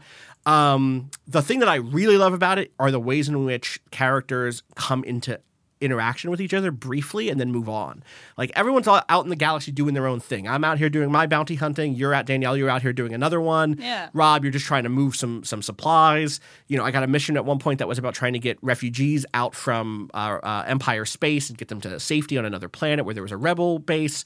Like cool little micro stories are happening all the time, but they do interact in a couple of different ways. At one point, a player got a intercepted a like uh, encoded transmission and there was a card that they got that there was a private card just for them and it said hey if you land on the spot with another player give this to them and you both get a point of fame because it was something important, blah blah blah. And it's like, oh, okay, cool. So I have options to help other players. The better example is while you're doing your bounty hunting, the board is filled with all these little like chits that all have different colors on them and they're face down. So I know I have a I know I'm looking for this guy who has a green outline. I don't know where he is, but I can see all the green outlines on the map. So I'm going to go from a green outline to green outline trying to investigate who who each one is. And when you find someone and they're not your bounty, there's an event with them. And so in the on the way to do that, I ended up running into one of the characters from Star Wars: A New Hope, the that Obi Wan fucks up. You know, the two guys at the beginning who are like, yeah, the- "I'm wanted in seven star sectors" or whatever. Fuck off, Obi Wan. Classic line. Angry man. Angry yeah. angry man. Um, I I was uh, I found him and he was not who I was looking for. I was actually looking for his friend, uh, but. And I passed like some sort of skill check and managed to recruit him onto my crew, and he gave me a special ability. Well, my friend Allie was a bounty hunter also, and was looking for him. And in like the final move of the game, tracked me down. And you, as a player who has a bounty, someone else's bounty on your crew, has the option of like giving him up or fighting to defend your your crew member. And so we got in this big gunfight at the very end. We both we both got knocked out. Like we both did like lethal damage to each other. And my bounty the, the crew member lived. I defended the crew member's life and dignity. Uh, and that was like a really fun way to wrap things up. And it was just like, okay, cool. These little spikes of interactivity. How did that affect endgame scoring? I'm So, curious. like, she so you end up get- sort of so in this case, the next round, if we continued, it was a demo, right? So I played for we played for Yeah. like an hour basically. Uh, it's normally a two to three hour game. Um, if uh, once you lose all your health, you have to spend the entire next round. You just lose your next turn, basically. You can't go anywhere. You have to stay in place and kind of tend to your wounds. Um, The medical robot has to come Exactly. in, put you in a tank, put you in a tank, a bacta tank thing. or kolto tank, depending on where you either are. or. Either or. Uh, and uh, uh, the point there, though, is she didn't get fame for capturing the bounty, right? Um, and I got to keep him in my crew, and he is was good. Like he basically let me. I think he let me count some dice as a success instead of a failure. Basic. He just made me better at the thing I was doing. Um, I, I ended up having a very OP build. picking bar fights. Pick and bar fights. Exactly. Actually, that That's- wasn't his skill. That was no, he picked not it pretty skill. bad. he did. He did a bad job with it and lost his his arm. you ever think about how Obi Wan just starts that movie up by like cutting someone badly with a lightsaber? Love it. It's a lot. The Jedi are good. The Jedi are the Yeah, good right? ones. They're the good ones. Sure, we'd already seen. I guess do they resist the Jedi mind trick? Does he try it and then they go like that doesn't work on me? Yeah, he does, and they're like, "Fuck off." which is great. Honestly, yeah, it is actually. I love good. that. We, yeah, we immediately meet people in that world who are like, "No, I know your weird tricks, old man." Yeah. Uh, anyway, Oh, change your robes. Yeah. So that was my Gen Con experience, playing some board games. Um, I played a bunch of other stuff. There were Mech Warrior, there were BattleTech pods there, Rob. Oh. Uh, and I did, I actually played some tabletop BattleTech also, which was fun. Um, OG? Manch- yeah, OG. OG. Catalyst was there with it. So I definitely. is a really fussy game. it's such a fussy game, but it's so fun to roll dice to see what components get broken. you know, um, it's it's it was such a good reminder of how the um, harebrained schemes BattleTech game captured what that board game did. You know what that what what that tabletop game did, and like brought the right parts of it forward without making me count, without making me roll dice seven times to see how my missiles landed. Um, so How do was- you feel about the decision to excise torso twisting? That's the real question. Big It was- part of that tabletop game. it is. Uh, it's fine. I'm fine with it. It's fine. Uh, you know, they also excise the difference between punching and kicking. It's fine. True. You know, Just melee. it's just melee. It's just a in- melee in thing the- in the video game. Gotcha. Yeah, yeah, yeah. Um, it's a smarter design in terms of just like streamlining stuff. Um, as fun as it is to just have 30 dice. And, You like- might have really long arms that are exactly the same as your legs, so it's fine. That's true, but you can but you can hold weapons in your hands, and it's hard to if you're a robot. It's hard to kick really high. it's true. so you can only you, kick You're very weirdly proportioned. It's- Exactly. it's- I get exactly. Not as bendy. Yeah. Unless you're an Ava, in which case Right. Well, that's a kick heads You all know, day. Oh wow, true. really. Hmm. Yeah, sorry. Should bleep that. I am sorry. It's fine. It's fine. Can you make a note and bleep What I just what said. Danielle I just ruined said? everything. I'm very sorry. Spoilers. Um. So that was my my experience in Indianapolis. Actually, I also ate a lot of. This is a weird one. Burrata. Oh yeah. I'd never Yeah, had the burrata cheese. before. The cheese. Patrick, Yeah. is Chicago getting a burrata influx right now? Because everywhere I went had burrata in Indiana, like ev- like including the Patrick's airport. the you ask about this. Well, because Yes, you're, you're near. Wisconsin. Um, My Is that like American cheese? Oh, boy. Oh wow, this No, is my- it's so no, good I- when people visit the Midwest and it's like this is an exotic land. the thing Pat, if is, you're near actually Wisconsin, you you got to know all about the fancy cheeses. Uh, I actually eat all sorts of fancy cheeses, but I just don't know what any of them are. Okay. Like my wife, super into cheese. So like cheese spreads all the time, but I just put them in my mouth, and I don't Okay. have any sense of like She's what they are. in Wisconsin. She's actually known as Lady Katie of the Cheese Castle. it was like It's a backup plan if this Yeah, if this game doesn't thing work. doesn't work out. it's like it's burrata is like a softer, like mozzarella with almost a creamy center. Yeah, if you had fresh mozzarella? Oh mozzarella. yeah, yeah, yeah, yeah, yeah, yeah. Oh yeah, yeah, yeah. Definitely. Ha- I, yeah, I don't know that I necessarily go as far like is it like a burrata renaissance in the Midwest? But Why was it I've- everywhere yeah, in I've had this a bunch of Indianapolis, times. It's very including like a burger restaurant I went to was like, oh yeah, we just added burrata to the menu. Like I feel like someone is doing good work in on the, the burger. no as a side, as a side, as a as, an, as an appetizer, Okay. basically. Um, I was like, it's usually like burrata goes on like a like you know toast and or Yeah, like yeah, yeah. a tomato and stuff like Yes. that. Yeah. I can think of two things. I, I can think of three. One, you've got a distributor who's doing a really good job evangelizing. that is a what my hookup. theory is. Yes. You have a restaurant that was super trendy, and a lot of people are starting to crib parts of its uh, menu. Three, uh, keto diets are increasingly in fashion. People are looking for ways to get fat and protein on a plate uh, without fair. necessarily a ton of like other stuff going along with it. And like, Yeah. yeah, yeah like because keto can get really monotonous, and Oh, so yeah. you know, here's a fancy creamy cheese that you can throw on this uh, dish. Like increasingly, a thing that does what burrata's doing will be in demand. That makes sense. Uh, I also am looking now, and it looks like there is a new, a newish Italian cheese producer in Indiana that Oh. only opened up in the last year, and I bet that's part of it. I bet that's there. You go. Um, The burrata boys. the Barata, that's right, the Barata boys, gang, gang. Uh, so besides that, all I've done is. it's a different pot. I just I like thinking about Jesus and Marrow eating burrata and doing a podcast about cheeses. Is, is there bodega burrata? Oh my god, bodega burrata. Is I there? would I would fuck around. Would you want to eat it? yeah, I mean, I would try it. yeah. People I'm don't gonna love bodegas because they make them sick. People love bodegas because, like, if it's if it's there, it probably isn't. But if it is there, it's fine It's fine. and it's cheap. And it's, It's cheap. here. That's the It's thing. cheap. It's And in it's- every neighborhood. And it's good, mostly. Ah, we, I buy cheese at my bodega see? all the time. All the time. I would trust Bodega Barata. Bodega Barata if it also. was like packaged properly. AKA Yeah, aka Bodega Barata, aka Manhattan mozzarella. You already know what it is. Um, That's the name of this podcast is Bodega, it's Bodega Barata, Barata. Just so you know. Yeah, I know. I know. That's good. Lord. Can we talk about Fire Emblem? I know I left and everyone started Yeah, playing. Danielle, let's okay, go. wait. Rob's out. Rob, you're here. Not everyone. Your family. When you're here, your family. Oh, That's it. Bodega Barata. But wait, Danielle, you're not playing despite being You know, uh, a tactics convert at this point. the tactics convert. I'm almost at 1600 hours Oh of Into the Breach. Almost Zero hours of Fire Emblem Three Houses. Zero. Uh, my my partner is is uh, 40 plus hours into into the breach. That's just what I'm doing now. I'm just infecting other people with my Yeah. disease Yeah. at this point. But Yeah.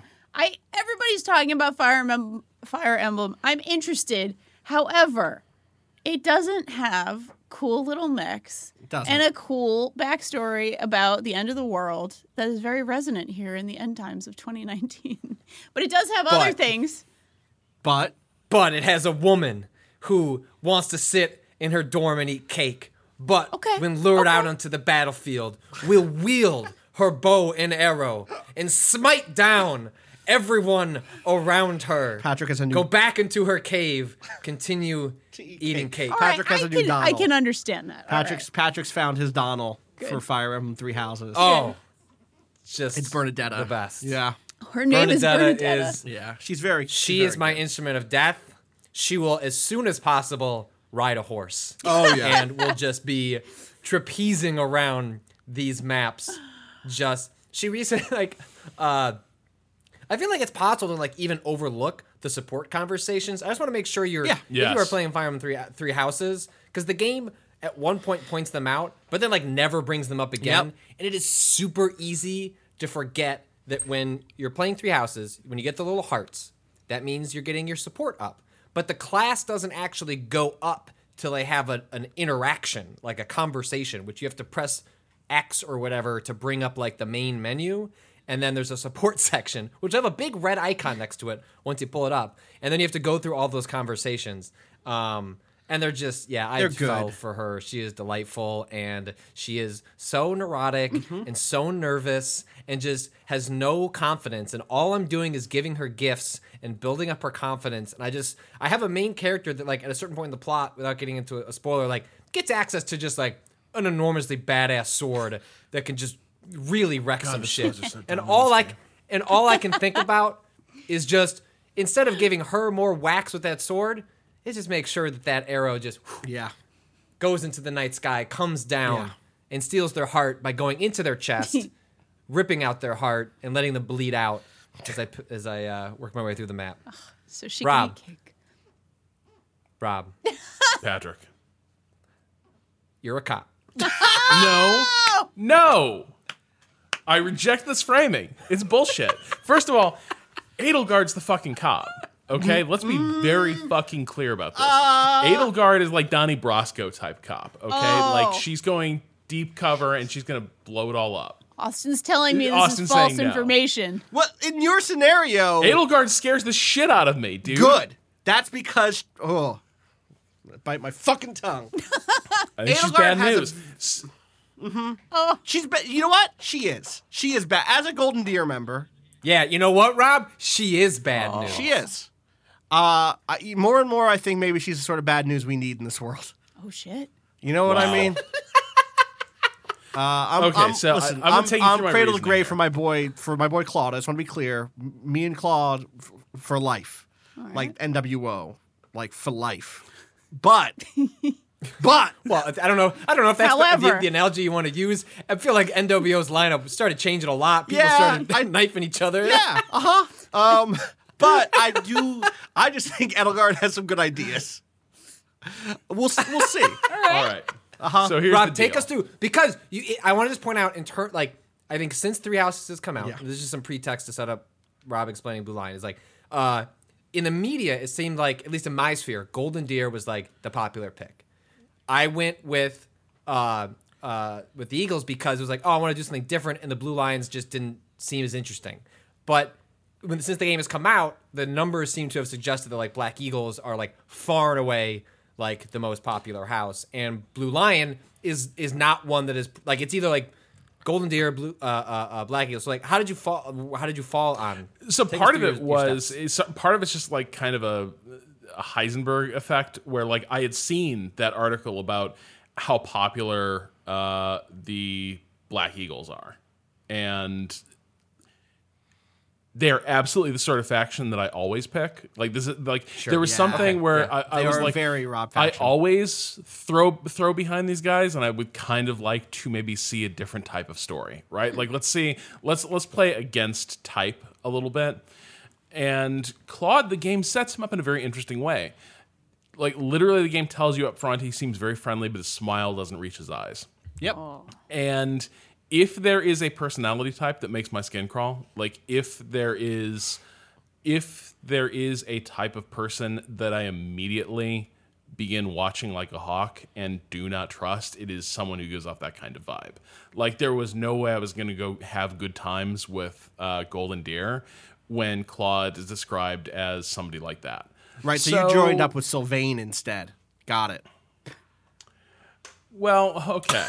I'll, we'll come to Sylvain. Uh, Dimitri, like, it seemed like there was some really good bleak backstory with the Oh, Blue there's Lions something that I was for sure. curious to to to, the, to get into, and you know, and and then furthermore, I also think that there is something to be said for being a teacher and a mentor to a divinely appointed monarch. Ah. And you can you can sort of shape them, build them to be a virtuous king. Oh, a god. A god said that he should be king. Is that what happened, Rob? Oh. Well, I mean, works in mysterious ways. God can also be a bloody terror attack uh, that leads to the annihilation of an entire region uh, and the subjugation of its people. That that can also be God's will. In fact, historically, when people evoke God's will, It turns that is out- frequently what what they're what they're justifying. Uh, but no, so I, my my ta- my approach was kind of going to be it worked for Aristotle when he mentored a young king, and uh, everyone was really happy with how that turned out. Did and it? so, No, mm, why pause. not I? Why shouldn't I do the same and create a wise ruler? Like Alexander the Great. Yeah. Uh huh. Yes. Got it. So, but the thing is, immediately it starts. Immediately, I started realizing that I think I might hate the organization I work for.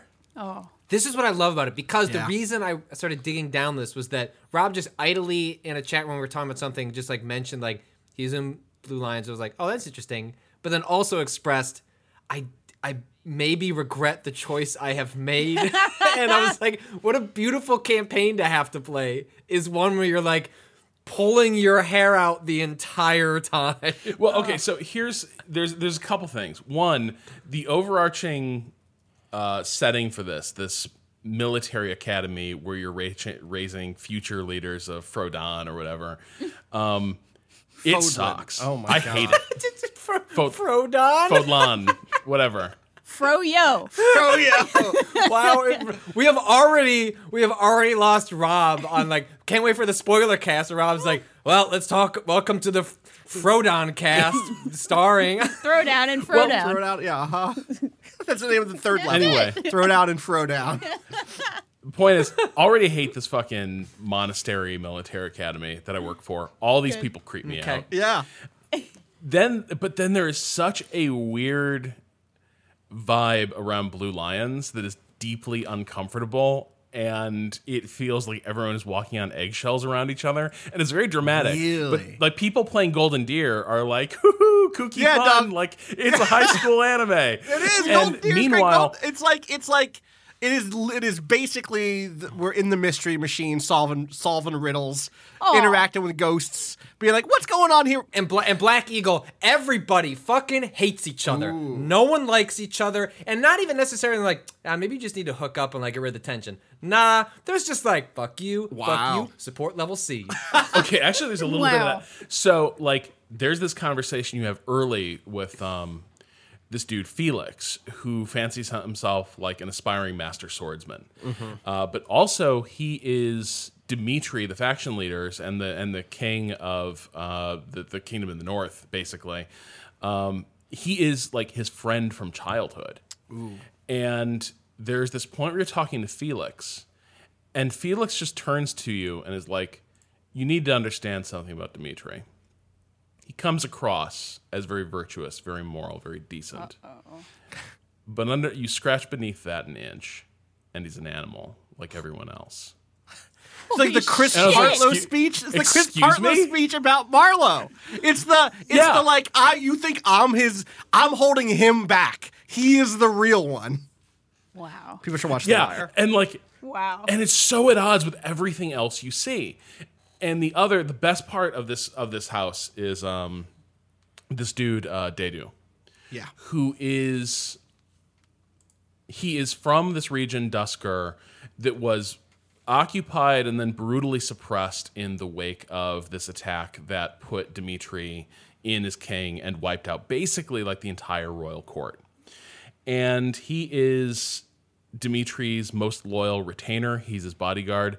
But there is this amazing exchange that happens between them where this is their bonding conversation. This is their first uh, the, the, their first support conversation, where Dimitri is like, "Hey man, like why are you always so formal?" He is uh, Dedue is like very Sundara. He is incredibly like serious, grave, uh, very prim and proper, but also secretly like really sweet and soft. But there's this conversation where Dimitri is like, "Hey, we've hung out together for ages. You're like the person I'm closest with.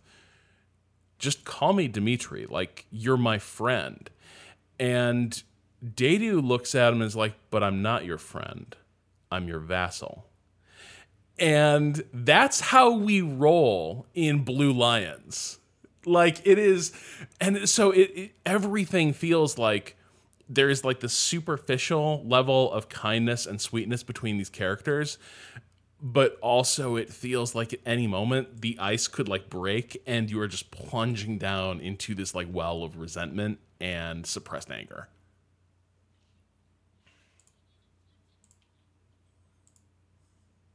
Uh, we had another quick technical hic- hiccup. Rob, you were telling me about Dedue. I'm not ending this podcast until I hear you talk about Dedue. Who seems like a cool character who I never got to talk to that much because he was a retainer, which means he's completely unrecruitable. So you said you just finished telling me that he was very tsundere, that he was like kind of like cool, but secretly had like a, a good heart. Um, is that I He have a feeling? cooking and gardening. That Okay, kind of stuff. Oh, good, same, good stuff. Everyone, everyone else's support conversations with him are all about like, "Wow, I had no idea that you'd be so down with teaching me how to cook." uh, so yeah, uh, but he has this one conversation with Dimitri, and he is a retainer. He's Dimitri's retainer, and uh, he has basically been Dimitri's bodyguard for his you know entire life, and there is this point like Dimitri in their first support conversation, Dimitri says he starts by inviting him out to like grab a late dinner or something like that. And Dedue gives this really formal, like, you know, I'm afraid, you know, I would, or he says, I would be glad to accompany you, uh, Lord Dimitri, or something like that. And Dimitri's like, hey, man, you can just call me Dimitri. We're friends. We've known each other for ages. Uh, stop addressing me like a vassal addressing his lord. And De- like Dedue like looks at him and gets really serious, and he's like, "But I'm not your friend. I am your vassal." Yeah, good. And what's great about this is it's so ambiguous. Like, is he saying that look, our friendship is not real? It's based on a power dynamic. Because this comes up a lot around Dedue. He's very conscious of the fact that he is other, uh, that he is part of a discriminated discriminated uh, minority. And so it's unclear in a lot of his interactions when he sort of draws these boundaries. Is he trying to put himself down and say, no, because of who I am and my background, I can never play that role. I will not allow myself to play that role as one of you. Or is he doing the other thing, which is no, like as long as this power dynamic is in play, as long as I am treated the way I am and seen the way I'm seen, we can never be equals in the way you want us to be. It can mm. never be easy and informal for you. I'm not going to allow that. It's not clear what Dedue is doing, and I'm so curious to Yeah. see how this unfolds. And it only happens in those relationships with, with those power dynamics. He's very cool with other people. There is this like and this is th- true throughout blue lions it always feels like there's a lot of like superficially sweet interactions but at any moment the like ice could break and you were plunging into all of the suppressed anger and resentment and like buried issues Hell yeah. The the character. So like I, I I said this in the review a little bit, but like this is a game that is interested in things like nationality and race. Um, one of the characters who I really love is Cyril, who is like a little boy who works for the church and who does like, you know, who's constantly doing chores He's for a the church. Huh? Did he snitch Okay. on you? You like the him a snitch huh. Wait, what did he snitch on you for? What'd you do? Rob, what did you do? but like, I- look i have not done anything yet yet Okay. He's a child. He's a child who is like enthralled with the in the presence of the Pope. You know, the the Lady Pope. He's into the Pope. Yeah. The point is, I mean, he the thing that I love. So his character, he's a, he's a, he's a little boy who I've learned, who I've taught how to use an axe real well. Just oh my god, what a killer he is. Um, uh, he literally has the Donnel thing, which is that like every level he gets better stats than other people. Like on average, he's just his levels are just better levels. And the thing that Put him to the front line. Him- yeah, listen, man, you got an axe They'll in see your that child with an axe and go, "Oh, just leave him alone." No, done. That's his it. might is double, so that you can do two hits. It's incredible. Um, hi a lot of his story is so he was someone who was like, without getting into like the whole picture, the, the the gist of his story at the very beginning even is he was adopted by the church after a fight between um, soldiers of the church and uh, the group to the east, the the kind of uh, culture to the east, which is a brown skinned uh, uh, culture that whose name I forget at this point because it's been a couple of weeks since I like played through this game. Um, and the thing that I like about his supports is everyone in the beginning of this game, or to be like the first level support for him, has their own sort of very weird liberal racism that they bring to bear, where no one is like. No one is like, oh, you're not a good person because you have brown skin. Uh, they're like, oh, you're from Almyra. Uh, what was it? You must miss the Almyran people so much. And he's like, I was seven. I like, I most of my life has been spent here. I was not like an initiate in their in the Almyran culture. I was a baby when I came here. Uh, or people who are like, um, uh, well, you should tell me all about all the Almyran like festivities. And he's like, uh, there was a war. And then I was orphaned, and now I live in this monastery. Yeah. I can tell you about the festivities here. Um, and there's actually deep in this character a sort of weird resentment about his heritage, um, where he actually is at this point throughout most of the game is like doesn't know how to identify as an Almyran because he's been denied that part of his heritage and has never built positive rep- positive connection to it, and because he's literally being raised by the Lady Pope, who is like ah, but the Church of Seiros, that's where it's at. This is what civilization looks like. Um, I have, and a, I have a character. I don't want to say who they are, but Yeah. like once you some of their backstory becomes apparent through like some support conversations, and you're like, oh, that's what. Mm. Yeah. But they also have a sort of mentality of, well, no, things here are great because this is all I've ever d- known. Yeah. So Just, like, this is- no, this is cool, internalized- This is fine. And Yeah. like the more they talk that way, the more you're like, oh, this is so completely fucked that you even. I mean, understandable that you feel this way. Understandable that you have rationalized, not even rationalized. You don't know any better. But Mm-hmm. like the fact that it is what it is, and it's like, oh shit. And what I will say is there While was, like- everyone is doing their tree little voices. there is good there is good payoff because of a connection with another character who has a similar background who is able to be like oh actually we can you're able to build a positive relationship with this part of your history that is not just reduced to the vision that the church has of it. You don't just have to be you neither have to be othered by being by uh, being told that you associate it with it because it's your genetic heritage, nor do you have to retreat from that heritage because the church has decided that that's what enemies look like. It ends up going to a really cool place that is like again, part of my frustration with the way this game handles or fails to handle, fails to, to foreground queerness is because it is actually trying to foreground things like race and nationality, um, and and the question of borders and, Yeah. and what the global world looks like, or at least that's the Golden Deer perspective on that stuff.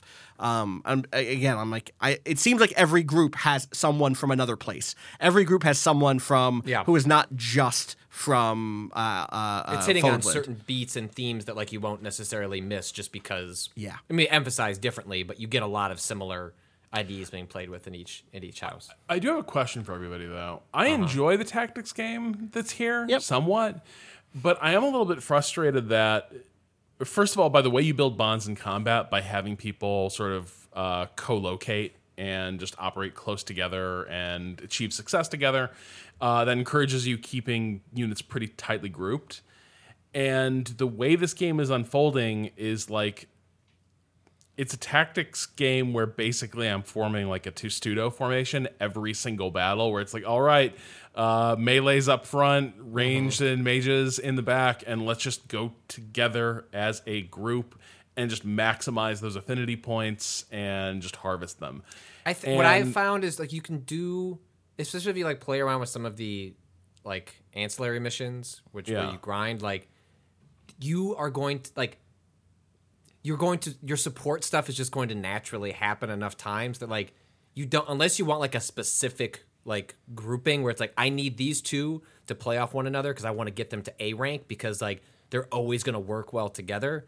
Just by nature of playing the game, like you don't you don't have to like necessarily obsess over like if I don't group everyone together, I'm not going to see a bunch of stuff of the game because a lot of it will just sort of happen naturally. There's this- there's a lot of this game. Hours in. There's a lot of this game. You're gonna have a lot of time for those bonds to form. By the last five story missions or so, I had capped out pretty much everyone's supports that I cared about. There were a few left that if I wanted to grind out missions and make sure that a couple characters still maxed out their stuff, you could do. it. And another note is that I actually like a lot is some characters don't have a full support string. Right? Like some mm-hmm. characters have a C and a B, and that is it. Like, listen, we are not going to be A tier friends. like, it's cool. We're going to hit B, and that's going to be it. I have B friends in my life. I'm happy with them. They're. I'm happy to be in their life as a B friend. They know they don't have that A level support with me, or I hope they do, because it's not like when it. Co- they certainly don't have that A plus. That A plus is. Do they actually know Austin? Do they know? Well, they do now. Do they think? They do now. yeah. they do now. this is this is the podcast that's going to launch like a lot of like fear and uncertainty Here- in here we go. circles. Ready? It's great. I love it. would we regularly get brunch? Like, would we get if you hit me up right now? Like, let's get brunch on Sunday.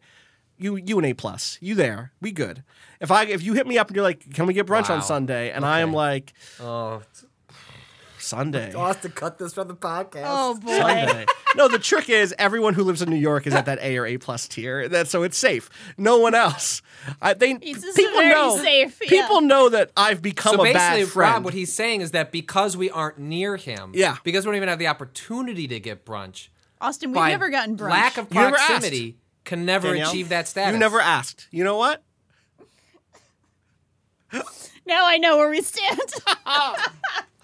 I want to point out that uh, I recently learned this um, from uh, having a conversation with Cado about uh, recruiting from uh, our last episode. Yes. That I was like, how come that dirtbag turned incredibly good at lancing people?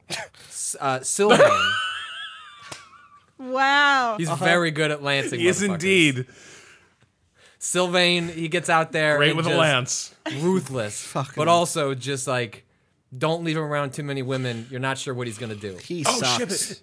Have you? So- has he, has he so- gotten I called just- out and So I want to point out um, a little thing the game doesn't um, acknowledge, but is like uh, an interesting way that like systems of the game reflect like the character stuff. Is that what I didn't understand?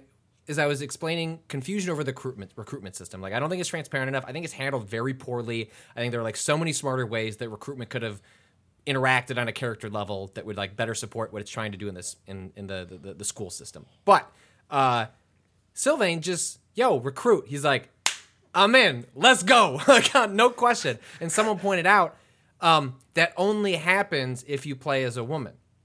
If you choose Oh. a woman as the your main ca- characters, you can you know you can choose Fucking uh, the Sylvain identity at the start of the sucks. game. If you're if you're a man, then there are recruitment like things you have to hit in order for for him to join. If you're a woman, he just joins straight up. That said, like th- I- I think you mentioned this, Austin, about this character. They're like, uh, and maybe Rob, you were about to point this out, but like I have like one of uh, best girls on my uh, my team, Dorothea, who is just she's out here. Yep. She wants to date. Yep. She wants to get rich, and she doesn't care how she accomplishes that. She is confident and is just ready to roll. Her supports with uh, him are unbelievable dress downs. Just like Hell yes. just Good. ruthless. Just sees right like through him? Watching a man sweat and lo- lose it in front of a woman that like it's just it's beautiful. Like if So you I'm don't curious have those, what angle she takes with him. well, because he immediately starts by like hitting on her, and then she's like, "No, like I don't want you. I don't need you. I actually am late for a date, and I need to get the fuck out of here because I have higher standards." and it's just like, ooh, Good. ooh, like One, Good. uh, Dorothea, uh, maybe sexually harassing my Oh professor. oh no. oh, you know what? I wouldn't keep trying past to- She's very assertive. I keep trying to not like go down the romantic conversation option with the female students, but it appears Yeah, to be good. unfucking avoidable with some of them. Oh wow. Like I like just tried multiple ways to fend off Dorothea, and she like she was like, "So have you thought about like maybe marrying me?" And I was like, "What, N- dude? No, it's like full on." I was like, uh, "I was like, I don't think that would be appropriate." And she was like, "Oh, so you have thought about it? Interesting. I'm so flattered." No, I'm like, wow. No. Support level up. yeah. Uh, so now all the conversations have this weird, like, you know, oh, you have to take care of yourself, professor. I don't know what us girls, what us girls would do. It's not good. By the way, another character who's very flirty with the professor. Uh, this girl Mercedes, very sweet, is like definitely like the She's uh, got mom den energy. mother of yeah, yeah, yeah. hundred percent. yeah, the energy. den mother of the Blue Lions. Yeah, except there's this one scene where people are talking about. I feel bad about the fact the Church of Seiros just like put all those people to death, and she just sort of gave a sweet little smile and is like, "But that's what traitors to the church deserve." Yikes! And I was like, Mercedes. "Oh, okay." So it's not like you don't just go to church on Sunday, but like you live it like you live you live it twenty four seven. Uh, but Ingrid has this conversation with uh, Sylvain where she's like, "We've been friends forever, right?" And he's like, "You know it. You're my bestie." Oh my And god! she was like, "Have you ever stopped and considered how many times you leave me to comfort and console women you've completely fucked over and like smooth over the shit you've left in your wake?" And he was like, "No, but it's part of our thing. It's our dynamic. Like, you know, you, you know you love it." And she gets like super serious and just like tears into him to the point where like he breaks. Like the conversation ends with him basically like pleading for mercy. It was so good. Yeah. So I think there's multiple like it, it seems like wherever Sylvain ends up, there's gonna be someone who cuts him down. Yeah, I, I just you know like this this thing about the characters in Fire Emblem games is often they have one character trait, uh, and that is to their detriment. Like it's like, oh, this is the one who cares about money, and all of their supports are, here's a scheme I have to get money. This does that, but there's at least one extra twist with everybody, especially because of the time skip stuff, which I'm not going to talk about. But like, there is a, a five year time skip in this game, like that was advertised, and the way those characters change over that period of time and ca- the the future supports because the thing that happens is like you'll get to a support level B and then you'll have unlocked support A, but it will say you're not ready to have this conversation yet. You'll have this conversation sometime in the future. Story events have to come to pass, basically, that unlock it. Um, and seeing like I I know in my heart of hearts by the end of this game, we're all gonna look back and go, Sylvain turned out to be a good guy. I don't know that because I've seen it. I haven't seen it, but we've all we all have a Sylvain in our fucking house. We all have one person who is like, "Yo, I hate this motherfucker. Get him out." You know what? I'm gonna turn. I'm gonna make sure permadeath is on. You're up front. Let's just see what happens. Let's just see. Let oh, you want to come home? You better do good. Because I, you ain't doing good back at the monastery. You But better make sure do good you on the get enough battlefield. damage in so Bernadetta can come around the corner the and, like get shot. that kill. That's it. Yeah, That's it. hundred percent. Um, but by the end, you're like, all right, Lorenz. I I did have to talk to you about constantly proposing to women for the entire game, but Lorenz does Nap look like Boy? a character that would do that. That's what he does. Yeah, yeah, with the hair. So Lorenz is so there's three nobles, right? Fire Emblem three nobles. There's Lorenz. I mean, there's a bunch of nobles, but Lorenz, Sylvain, and Ferdinand. Ferdinand is all the way up his ass about being a noble. Sylvain is all the way up his ass about being a, a fucking pickup artist. Lorenz is like, what if best of both worlds? Oh, what boy. if two two great tastes that taste great together? And so he is like a womanizer, not in the sense that he's just trying to like get some. He's not Sylvain who is just like bouncing from girl to girl. He is like, I am here at Garreg Mach to find my life mate, to continue my genetic lineage Oh, as a true noble of the Leicester Alliance. And I'm like, you have to sit down. Sir, this is Garrett. This is a monastery. Please shut the fuck up. You are bad. Uh, and like that is a lot of your support character, your support conversations with Lorenz is straight up being like, hey, the women in this house are coming to me and saying you're a problem. You are being a problem. And him being like, no, no, you don't understand the way things work in the Leicester Alliance. And you be like, no, I extremely understand. you are a problem. And that is the arc of that character to where, you know, by the end of that game, you're like, all right, I don't hate that you're here. You've you have grown and changed. You are treating people with respect your arc is no longer just about you wanting to find a wife. Um, you do still look. You stop wearing that rose everywhere. It is not. You do not pull it off. In fact, uh, um, but I Find appreciate someone that. to give that rose to, just like your heart. just like I do, like him wearing a rose was great because it always reminded me when it was time to give him gifts to raise his motivation. He liked roses twice as Flowers. much. Here you go. Here is a rose is. every week. Got to get your motivation up before class time. Yeah, don't give flowers. Only have tea time and then screw up the entire conversation. Oh, did you do that? Don't. my do that. favorite mini game. my, time. Well, no, I don't think there's a there's a so often when the game gives you the the, the option to have tea time, like someone approaches you, and is like have tea time or give flowers. Yeah, yeah, yeah. There doesn't seem someone's to be a reason to not do tea time, Right. Because flowers will only give you unless they have a flower affinity.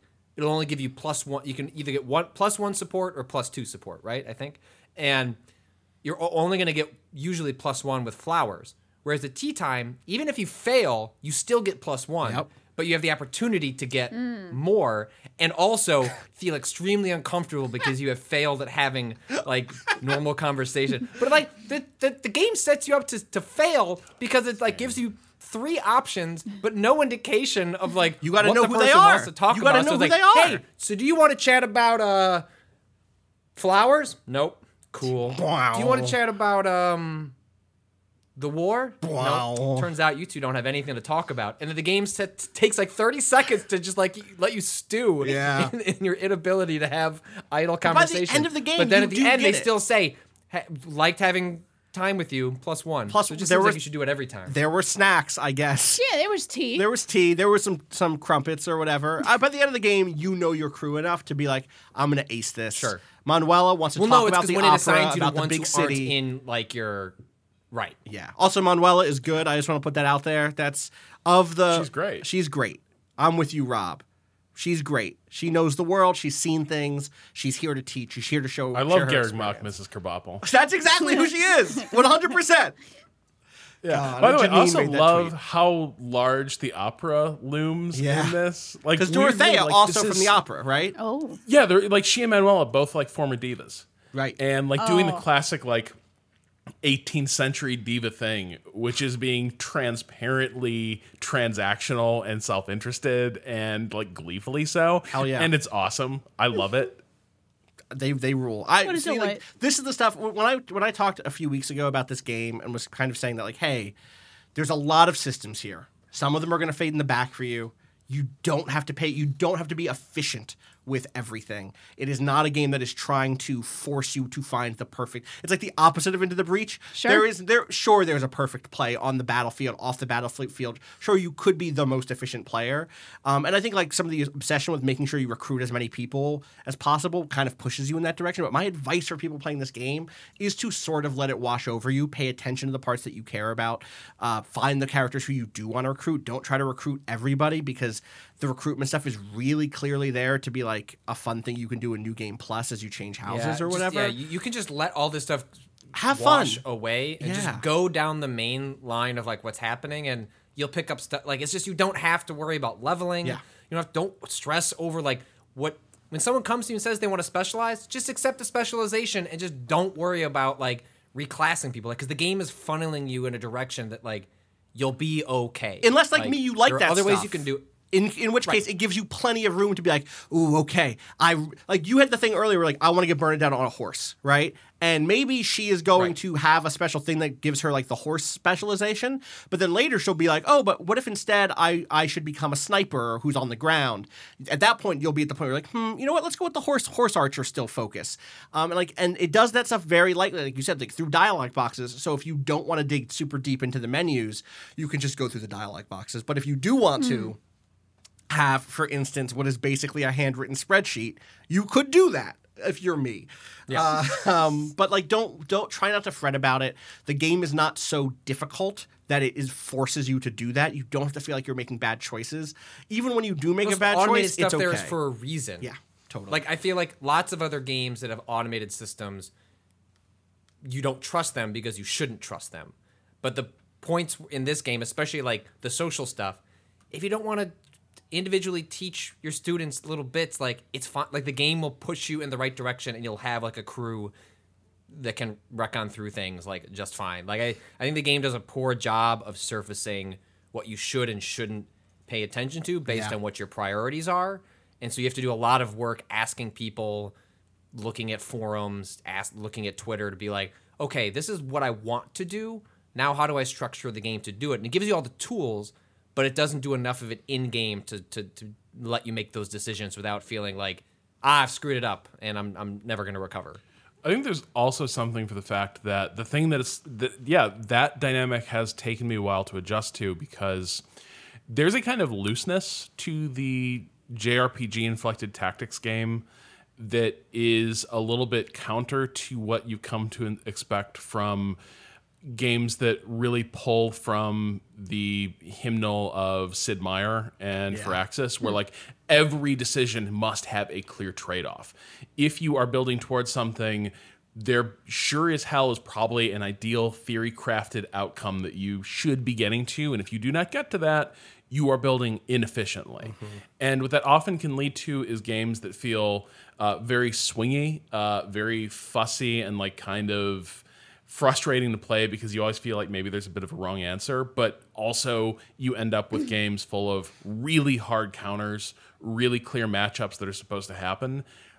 That this is from a different sort of uh, tactics and strategy uh, design paradigm, and honestly, I find it kind of a relief realizing that my game is not going to hinge on the on whether or not I turn Dedue into the best like heavy armored uh, death machine that he could be. Right? He could be something else, and the game will be fine. Like going against type, it, you can do that and it will work out. And that's not something that, for instance, if your frame of reference is XCOM, that's just not how that thing is built. Totally. I mean, like they want you to to multi-class in a way, or they they, they encourage you to explore multi-classing. I had a character named Ignatz who has like big glasses. He wants to be a painter. He has my favorite line in the game, by the way, which is like he is this like you know wilting flower, like very scared of the world, very like. I, I don't think I can. I couldn't be a painter because a painter isn't very manly, and I have to become a big manly knight. And like Ignatz, that's just not who you are, homie. It's Aw, okay. yeah. Like you, you don't need to be that. You're allowed to be. Let a me tell you about painter. Lord Byron, son. There- yeah, Oh. exactly. Well, so his his whole all of his arcs are like I want to be a painter, and also also kind of like I'm weirdly in love with like saints. He has like a deep. He's a saintly painter. He well, no, he wants to Wait. fuck lady saints. That's kind of his like Wait. thing. Yeah, he's into saints. he's into saints. Okay, I like Gotcha. this less now. Uh, but he's he's the son of a murder. He's like a very tragic history. It's good. It's he's fine. The thing I like about him is that when he crits, he who again is like normally he's like, oh, I'm sorry, I killed you. Oh no, I'm did my bow did my arrow split your skull? I'm so sorry. Ah, but when he crits, he goes, let me paint you a picture. oh, And it's like, yo, that's right, Ignatz. Let's go. Let's get it. paint with your blood. Yeah, and he like, uh, so he's great. And I made him a dark mage um, because he is like a link. He is like a very quiet, like secret skill at dark magic.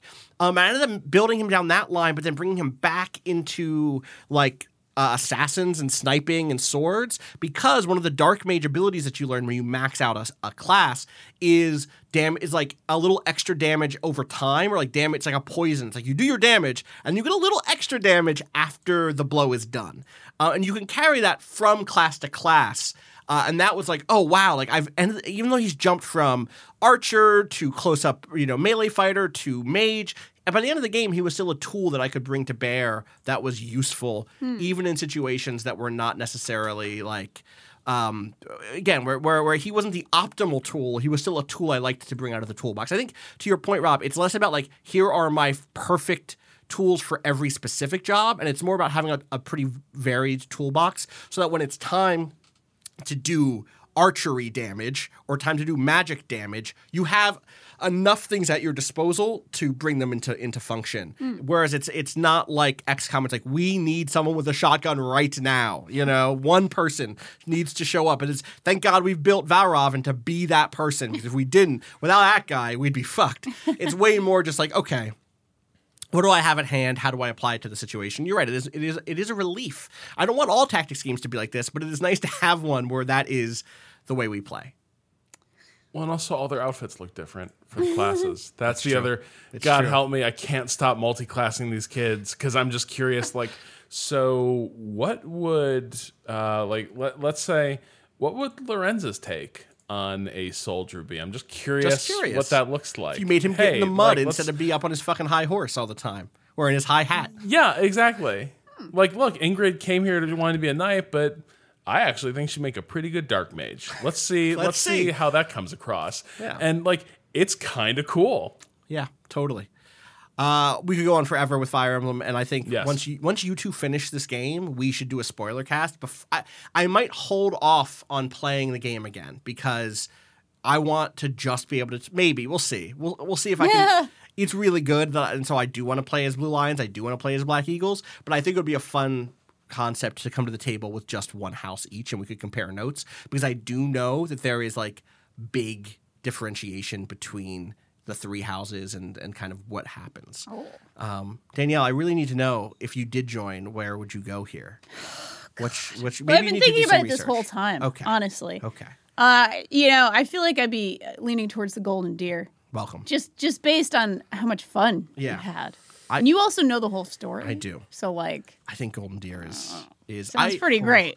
There, there is cool stuff for everybody. I'm so curious about Blue Lion. I have a better idea about what happens with Black Eagle, but for for Golden Deer, Blue Lion shows up super brief in the back half of this game, and then move the story. Just your camera isn't focused there. Your camera is somewhere else. So I am so curious about what the deal is with Dimitri. Mm. I do want to know if he's a Marlo Stanfield figure who is just like secretly like my name is my name out there.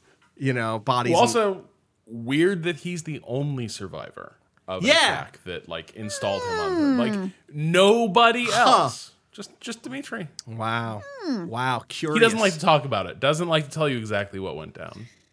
Obviously, understandable trauma, but also, hmm, is maybe he not want to give too much detail. Fuck. Who could say?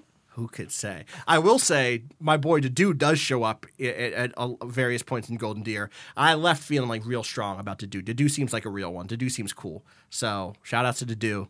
Shout outs to all of the good characters of Fire Emblem Three Houses. Yeah. Danielle, welcome to Golden Deer. Thank I, you. I appreciate you. So here, here's your. We can't give you a signing bonus. Uh, it's collegiate, so I can't really.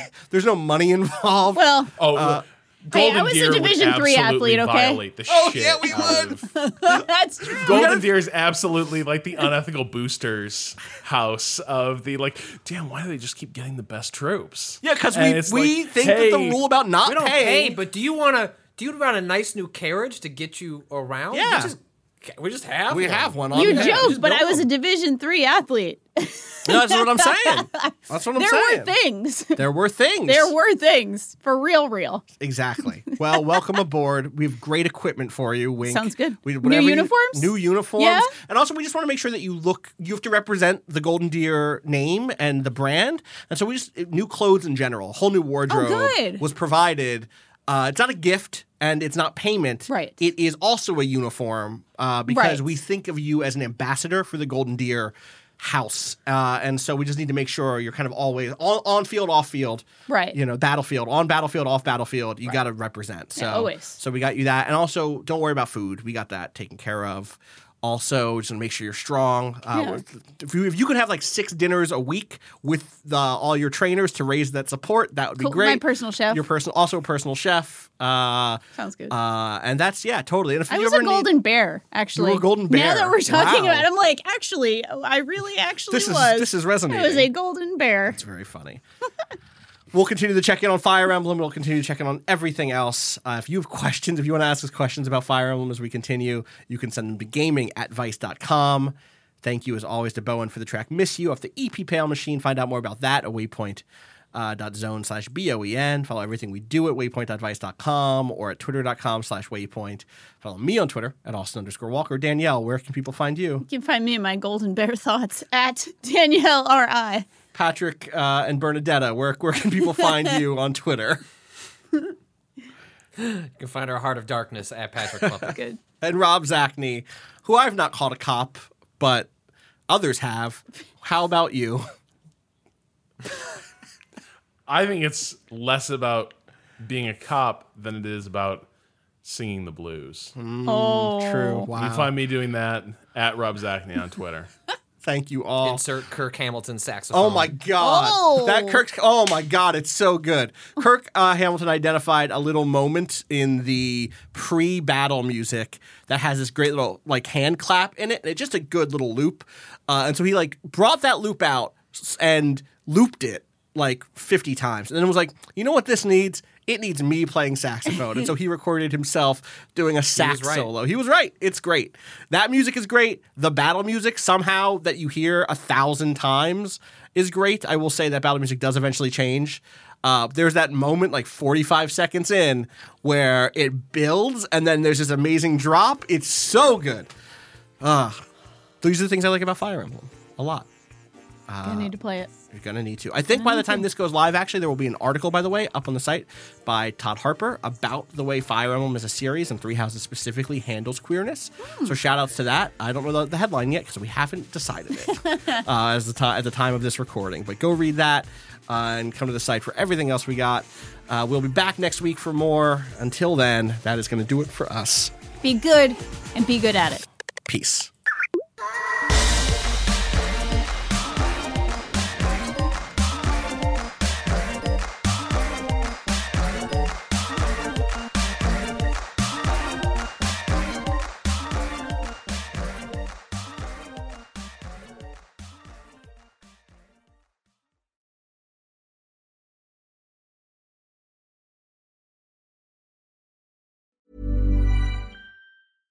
When it comes to your finances, you think you've done it all. You've saved, you've researched, and you've invested all that you can. Now it's time to take those investments to the next level by using the brand behind every great investor, Yahoo Finance. As America's number one finance destination, Yahoo Finance has everything you need, whether you're a seasoned trader or just dipping your toes into the market. Join the millions of investors who trust Yahoo Finance to guide them on their financial journey. For comprehensive financial news and analysis, visit yahoofinance.com, the number one financial destination, yahoofinance.com.